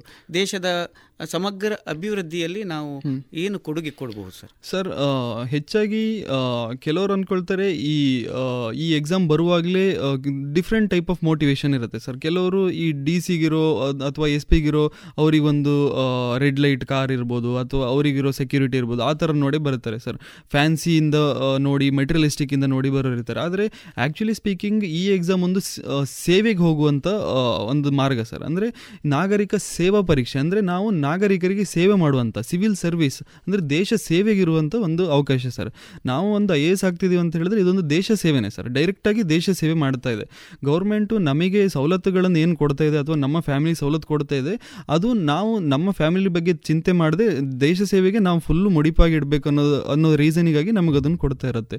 So K P S C ಆಗಲಿ ಯು ಪಿ ಎಸ್ ಸಿ ಆಗಲಿ ತೇರ್ಗಡೆಯನ್ನು ಹೊಂದಾಗ ನಾವಿವಾಗ ಐ ಎ ಎಸ್ ಆದ್ವಿ ಅಂತ ಹೇಳಿದ್ರೆ ನಾವಿವಾಗ ಡಿಫ್ರೆಂಟ್ ಮಿನಿಸ್ಟ್ರಿಗಳನ್ನು ನೋಡಿದಾಗ, ಅದರಲ್ಲಿ ಡಿಫ್ರೆಂಟ್ ಡಿಪಾರ್ಟ್ಮೆಂಟ್ಸ್ಗಳನ್ನ ನೋಡಿದಾಗ ಎಲ್ಲ ministry ಅಂಡರ್ಲು chief secretary secretary joint secretary ಅಂತ ಏನು ಕರಿತೇವೆ, ಉನ್ನತ ಹಂತದ ಅಧಿಕಾರಿಗಳು ಆ ಮಿನಿಸ್ಟ್ರಿಯಲ್ಲಿ ಇವರೆಲ್ಲ ಐ ಎ ಎಸ್ನವರೇ ಇರ್ತಾರೆ ಸರ್. ಇವಾಗ ನಾವು ಡಿ ಸಿ ಎನ್ನ ನಾವು ಜಿಲ್ಲಾಧಿಕಾರಿ ನೋಡಿದ್ರೆ ಅವರು ಐ ಎಸ್ ಇರ್ತಾರೆ, ಅಥವಾ ಜಿಲ್ಲಾ ಪಂಚಾಯತ್ ಸಿ ಯು ನೋಡಿದ್ರೆ ಅವರು ಐ ಎಸ್ ಇರ್ತಾರೆ. ಇವಾಗ ಐ ಪಿ ಎಸ್ ಅಲ್ಲಿ ನೋಡಿದ್ರೆ ನಾವು ಎಸ್ ಪಿ ಅನ್ನು ನೋಡಿದ್ರೆ ಇಲ್ಲಿ ಅಥವಾ D C P till D G P ತನಕ ನೋಡಿದ್ರೆ ಇವರೆಲ್ಲ ಐ ಪಿ ಎಸ್ ಆಫೀಸರ್ಸ್ ಇರ್ತಾರೆ. ಹಾಗೆ ಸರ್ ಎಲ್ಲ ಇದೊಂದು ಅಡ್ಮಿನಿಸ್ಟ್ರೇಟಿವ್ ಬಾಡಿ ಆಗಿರೋದ್ರಿಂದ ಎಲ್ಲ ಡಿಪಾರ್ಟ್ಮೆಂಟಲ್ಲೂ ಅಡ್ಮಿನಿಸ್ಟ್ರೇಷನ್ ನೋಡ್ಕೊಳ್ಳೋದು ಐ ಎ ಎಸ್ ಅಥವಾ ಯು ಪಿ ತೇರ್ಗಡೆ ಹೊಂದ ಅವ್ರು ಮಾಡ್ತಾರೆ. ಅದೇ ಥರ ಸ್ಟೇಟ್ ಲೆವೆಲಲ್ಲಿ K P S C sir like tahsildar ಅಥವಾ ಎ ಸಿ ಅನ್ನು ನೋಡಿದ್ರೆ ಅವರೆಲ್ಲ ಕೆ ಪಿ ಎಸ್ ಸಿಂದಲೇ ಬಂದಿರ್ತಾರೆ ಸರ್ ಇವಾಗ ಡಿ ವೈ ಎಸ್ ಪಿ ಅಂತ ಪೋಸ್ಟ್ ಪೊಲೀಸ್ ಡಿಪಾರ್ಟ್ಮೆಂಟಲ್ಲಿ ನೋಡಿದ್ರೆ ಅವರು ಕೆ ಪಿ ಎಸ್ ಸಿಯಿಂದ ಬಂದಿರ್ತಾರೆ ಸರ್ ಹಾಗೆ ಎಲ್ಲ ಮಿನಿಸ್ಟ್ರಿ ಅಂಡರಲ್ಲೂ ಸ್ಟೇಟ್ ಗೌರ್ಮೆಂಟಲ್ಲಿರೋ ಎಲ್ಲ ಮಿನಿಸ್ಟ್ರಿ ಅಂಡರ್ಲಿ ಆಫೀಸರ್ಸನ್ನು ಅಡ್ಮಿನಿಸ್ಟ್ರೇಟಿವ್ ಪರ್ಪಸ್ ನೋಡ್ಕೊಳ್ಳೋ ಆಫೀಸರ್ಸ್ ಎಲ್ಲ ಕೆ ಪಿ ಎಸ್ ಸಿಯಿಂದ ಬಂದಿರ್ತಾರೆ ಸರ್ ದರ್ಶನ್ ಸರ್ ಹಾಂ ಸರ್ ಹೇಳಿ. ಅನೇಕ ವಿದ್ಯಾರ್ಥಿಗಳಿಗೆ ಅವರ ಮನಸ್ಸಿನಲ್ಲಿರುವಂತಹ ಗೊಂದಲಗಳಿಗೆ ಸಂದೇಹಗಳಿಗೆ ಅಥವಾ ಪ್ರಶ್ನೆಗಳಿಗೆ ಸಮಂಜಸವಾದ ಸಮರ್ಪಕವಾದಂತಹ ಉತ್ತರವನ್ನು ನೀವು ನೀಡಿದ್ದೀರಿ. ಅದರಿಂದಾಗಿ ಎಲ್ಲ ವಿದ್ಯಾರ್ಥಿಗಳಿಗೆ ತಮ್ಮಲ್ಲಿರುವಂಥ ಗೊಂದಲಗಳು ಪ್ರಶ್ನೆಗಳಿಗೆ ಉತ್ತರ ಸಿಕ್ಕಿರ್ಬೋದಂತೇಳಿ ನಾನು ಭಾವಿಸ್ತೇನೆ. ಹೌದು ಸರ್. ಹಾಗೆ ಇವತ್ತು ಉತ್ತಮವಾದಂಥ ಸಂದರ್ಶನ ನೀಡಿ ಸ್ಪರ್ಧಾತ್ಮಕ ಪರೀಕ್ಷೆಗಳ ಕುರಿತಾಗಿ ಹಾಗೂ ಈ ಪರೀಕ್ಷೆಗಳನ್ನು ಕನ್ನಡದಲ್ಲೂ ಕೂಡ ಬರಿಬಹುದು ಅಂತ ಹೇಳುವಂಥ ಒಂದು ಉತ್ತಮವಾಗಿ ಮಾರ್ಗದರ್ಶನವನ್ನು ನೀಡಿದಿರಿ. ನಿಮಗೆ ರೇಡಿಯೋ ಪಾಂಚಜನ್ಯದ ಪರವಾಗಿ ಹಾಗೂ ಸಮಸ್ತ ರೇಡಿಯೋ ಪಾಂಚಜನ್ಯದ ಕೇಳುಗರ ಪರವಾಗಿ ಅನಂತಾನಂತ ಧನ್ಯವಾದಗಳು. ನಮಸ್ತೆ ಸರ್. ನನಗೂ ತುಂಬ ಖುಷಿಯಾಯಿತು ಈ ಅನುಭವಗಳನ್ನು ಹಂಚಿಕೊಂಡಿದ್ದಕ್ಕೆ ಎಲ್ಲರಿಗೂ ಧನ್ಯವಾದಗಳು ಸರ್. ಇದುವರೆಗೆ ವಿವೇಕಾನಂದ ಐಎಎಸ್ ಅಧ್ಯಯನ ಕೇಂದ್ರ ಯಶಸ್ ಇದರ ತಜ್ಞ ತರಬೇತುದಾರರಾದಂತಹ ಶ್ರೀ ದರ್ಶನ್ ಗರ್ತಿಕೆರೆ ಅವರೊಂದಿಗೆ ಪುತ್ತೂರು ಉಮೇಶ್ ನಾಯಕ್ ಅವರು ನಡೆಸಿದ ಸಂದರ್ಶನವನ್ನ ಕೇಳಿದಿರಿ. ನಿಮಗೆ ಐಎಎಸ್, ಐಪಿಎಸ್, ಕೆಎಎಸ್ ಅಧಿಕಾರಿಯಾಗುವ ಕನಸಿದೆ. ಸೂಕ್ತ ತರಬೇತಿ, ಕೊರತೆ ಕಾಡ್ತಾ ಇದೆಯೇ? ಈಗೋ ಬಂದಿದೆ ಕನಸು, ನನ್ನ ಸಾಗಿಸುವ ಸುವರ್ಣ ಅವಕಾಶ. ಮುತ್ತಿನ ನಗರಿ ಪುತ್ತೂರಿನಲ್ಲಿ ಸಿಗಲಿದೆ ಸ್ಪರ್ಧಾತ್ಮಕ ಪರೀಕ್ಷೆಗಳ ಬುನಾದಿ ಶಿಕ್ಷಣ. ವಿದ್ಯಾರ್ಥಿಗಳು, ಉದ್ಯೋಗಿಗಳು ಹಾಗೂ ಉದ್ಯಮಿಗಳಿಗಾಗಿ ವಿವೇಕಾನಂದ ಐಎಎಸ್ ಅಧ್ಯಯನ ಕೇಂದ್ರ ಯಶಸ್ಸಿನಲ್ಲಿ ಯಶಸ್ಸಿನತ್ತ ನಿಖರ ಹೆಜ್ಜೆ ಎಂಬ ಘೋಷವಾಕ್ಯದಲ್ಲಿ ಆರಂಭವಾಗಲಿದೆ ಯಶಸ್ ಹಂಡ್ರೆಡ್ ಎಂಬ ವಾರಾಂತ್ಯದ ಶಿಕ್ಷಣ ಯೋಜನೆ. ತರಗತಿಗಳು ಶನಿವಾರ ಮಧ್ಯಾಹ್ನ ಮತ್ತು ಭಾನುವಾರ ಮಾತ್ರ. ಅಪಾರ ಅನುಭವವಿರುವಂತಹ ತಜ್ಞ ತರಬೇತುದಾರರಿಂದ ಇಂಗ್ಲಿಷ್ ಮತ್ತು ಕನ್ನಡದಲ್ಲಿ ಪಾಠ. ಡಿಸೆಂಬರ್ ಇಪ್ಪತ್ತ ಐದರಿಂದ ಈ ತರಗತಿಗಳು ಪ್ರಾರಂಭ. ನೋಂದಣಿಗಾಗಿ ಹಿಂದೆ ಸಂಪರ್ಕಿಸಿ ಸಂಸ್ಥೆಯ ಸಂಚಾಲಕರಾದ ಪುತ್ತೂರು ಉಮೇಶ್ ನಾಯಕ್. ಇವರ ದೂರವಾಣಿ ಸಂಖ್ಯೆ ಒಂಬತ್ತು ಎಂಟು ನಾಲ್ಕು ನಾಲ್ಕು ನಾಲ್ಕು ಸೊನ್ನೆ ಒಂದು ಎರಡು ಒಂಬತ್ತು ಐದು. ಮತ್ತೊಮ್ಮೆ nine eight triple four zero one two nine five. ಇನ್ನು ಮುಂದೆ ತತ್ವ ಪದಗಳು ಪ್ರಸಾರಗೊಳ್ಳಲಿದೆ.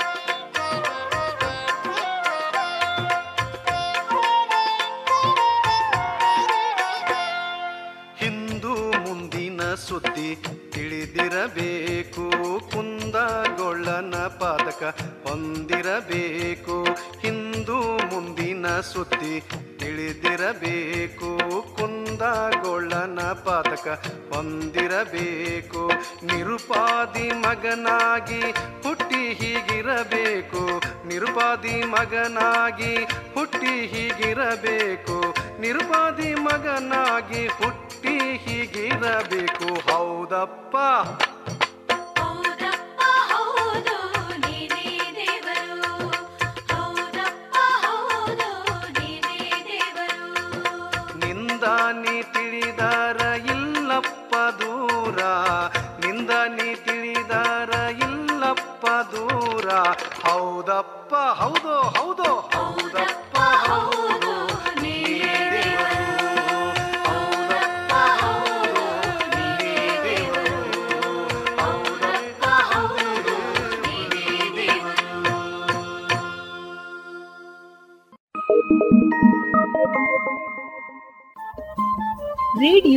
ಪಾಂಚಜನ್ಯ ತೊಂಬತ್ತು ಬಿಂದು ಎಂಟು ಎಫ್ಎಂ ಸಮುದಾಯ ಬಾನುಲಿ ಕೇಂದ್ರ ಪುತ್ತೂರು. ಇದು ಜೀವ ಜೀವದ ಸ್ವರ ಸಂಚಾರ.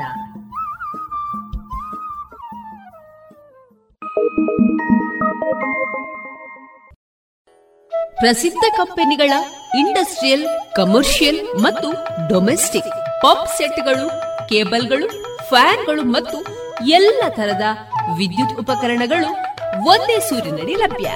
ಬನ್ನಿ ಮೈತ್ರಿ ಎಲೆಕ್ಟ್ರಿಕ್ ಕಂಪನಿಗೆ ಬಾಳು ಬೆಳಗಿಸುವ ಬಾಂಧವ್ಯ ನಿಮ್ಮದಾಗಿಸಲು ಕಾದಿದೆ Maitri electric company Susha chambers, Molahalli Shivaraya road, Puttur.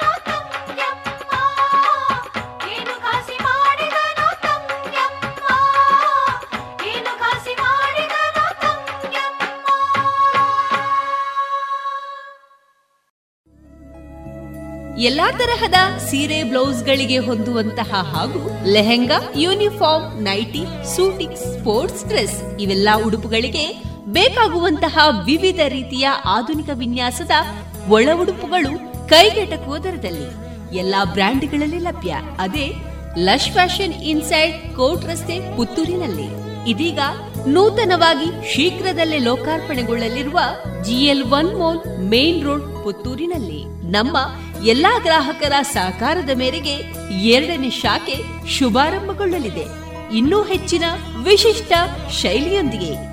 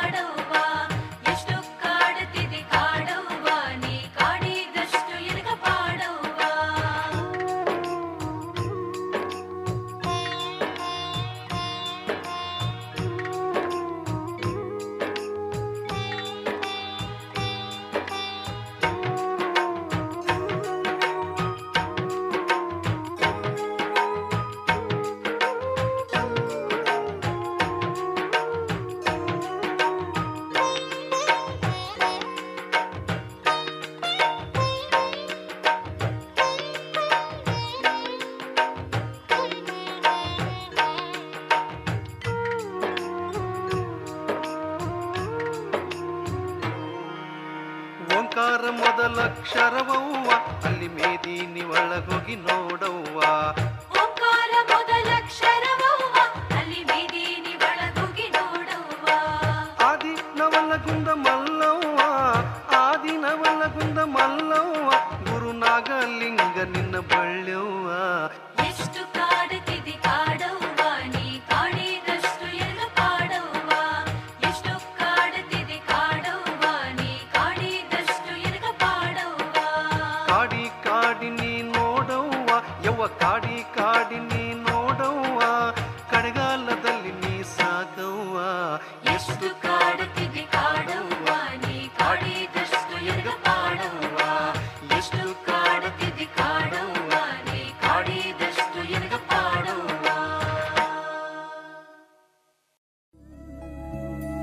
ತರಹದ ಸೀರೆ, ಬ್ಲೌಸ್ ಗಳಿಗೆ ಹೊಂದುವಂತಹ ಹಾಗೂ lehenga, uniform, nighty, suiting, sports dress ಇವೆಲ್ಲ ಉಡುಪುಗಳಿಗೆ ಬೇಕಾಗುವಂತಹ ವಿವಿಧ ರೀತಿಯ ಆಧುನಿಕ ವಿನ್ಯಾಸದ ಒಳ ಉಡುಪುಗಳು ಕೈಗೆಟಕುವ ದರದಲ್ಲಿ. ಎಲ್ಲಾ ಬ್ರ್ಯಾಂಡ್ಗಳಲ್ಲಿ ಲಭ್ಯ. ಅದೇ ಲಶ್ ಫ್ಯಾಷನ್ ಇನ್ಸೈಡ್ ಕೋಟ್ ರಸ್ತೆ ಪುತ್ತೂರಿನಲ್ಲಿ. ಇದೀಗ ನೂತನವಾಗಿ ಶೀಘ್ರದಲ್ಲೇ ಲೋಕಾರ್ಪಣೆಗೊಳ್ಳಲಿರುವ GL one mall main road ಪುತ್ತೂರಿನಲ್ಲಿ. ನಮ್ಮ ಎಲ್ಲಾ ಗ್ರಾಹಕರ ಸಹಕಾರದ ಮೇರೆಗೆ ಎರಡನೇ ಶಾಖೆ ಶುಭಾರಂಭಗೊಳ್ಳಲಿದೆ. ಇನ್ನೂ ಹೆಚ್ಚಿನ ವಿಶಿಷ್ಟ ಶೈಲಿಯೊಂದಿಗೆ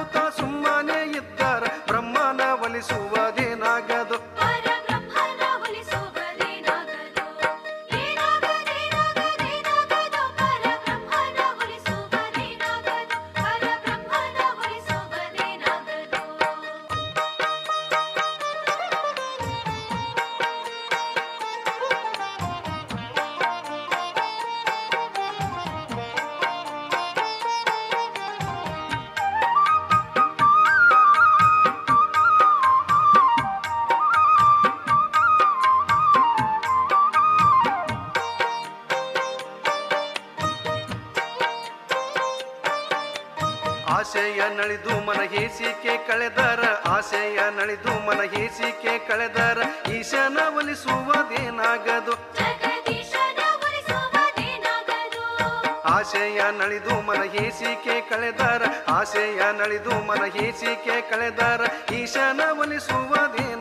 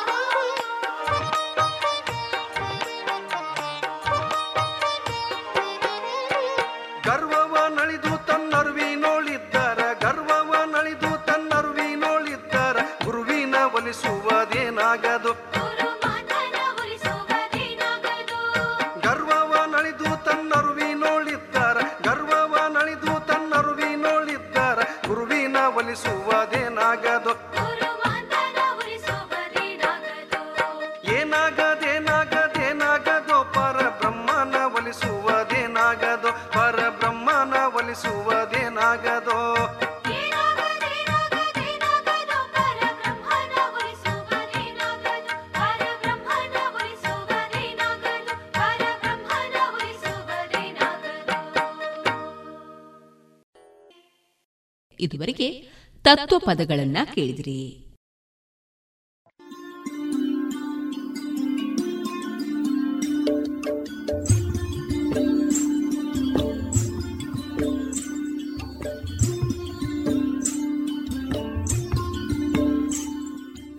ರೇಡಿಯೋ ಪಾಂಚಜನ್ಯ ಸಮುದಾಯ ಬಾನುಲಿ ಕೇಂದ್ರದಿಂದ ನಿಮ್ಮ ಕಾರ್ಯಕ್ರಮಗಳು ಪ್ರಸಾರವಾಗಬೇಕೆ? ಹಾಗಿದ್ದರೆ ನಮ್ಮನ್ನು ಸಂಪರ್ಕಿಸಿ. ನಮ್ಮ ದೂರವಾಣಿ ಸಂಖ್ಯೆ ಸೊನ್ನೆ ಎಂಟು ಎರಡು ಐದು ಒಂದು, ಎರಡು ಒಂಬತ್ತು ಎಂಟು ನಾಲ್ಕು ಒಂಬತ್ತು ಒಂಬತ್ತು.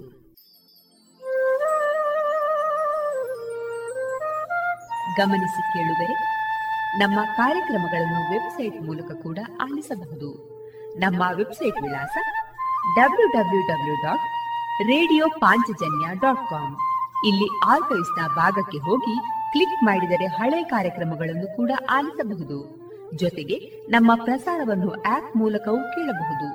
ಪ್ಲೇಸ್ಟೋರ್ನಲ್ಲಿ ಪಾಂಚಜನ್ಯ ಸರ್ಚ್ ಮಾಡಿ ಡೌನ್ಲೋಡ್ ಮಾಡಿಕೊಂಡು ತಮ್ಮ ಮೊಬೈಲ್ಗಳಿಗೆ ಇನ್ಸ್ಟಾಲ್ ಮಾಡಿದರೆ ರೇಡಿಯೋ ಪ್ರಸಾರದ ಕಾರ್ಯಕ್ರಮವನ್ನು ನೀವು ಆಲಿಸಬಹುದು. ನಮ್ಮ ಪ್ರಸಾರದ ಬಗೆಗೆ ನಿಮ್ಮ ಅಭಿಪ್ರಾಯಗಳನ್ನು ಹಂಚಿಕೊಳ್ಳಲು ನಮ್ಮ ವಿಳಾಸ ರೇಡಿಯೋ ಪಾಂಚಜನ್ಯ ತೊಂಬತ್ತು ಬಿಂದು ಎಂಟು ಎಫ್ಎಂ ಸಮುದಾಯ ಬಾನುಲಿ ಕೇಂದ್ರ, ನೆಹರು ನಗರ, ಪುತ್ತೂರು. ನಮ್ಮ ದೂರವಾಣಿ ಸಂಖ್ಯೆ ಸೊನ್ನೆ ಎಂಟು ಎರಡು ಐದು ಒಂದು, ಎರಡು ಒಂಬತ್ತು ಎಂಟು ನಾಲ್ಕು ಒಂಬತ್ತು ಒಂಬತ್ತು.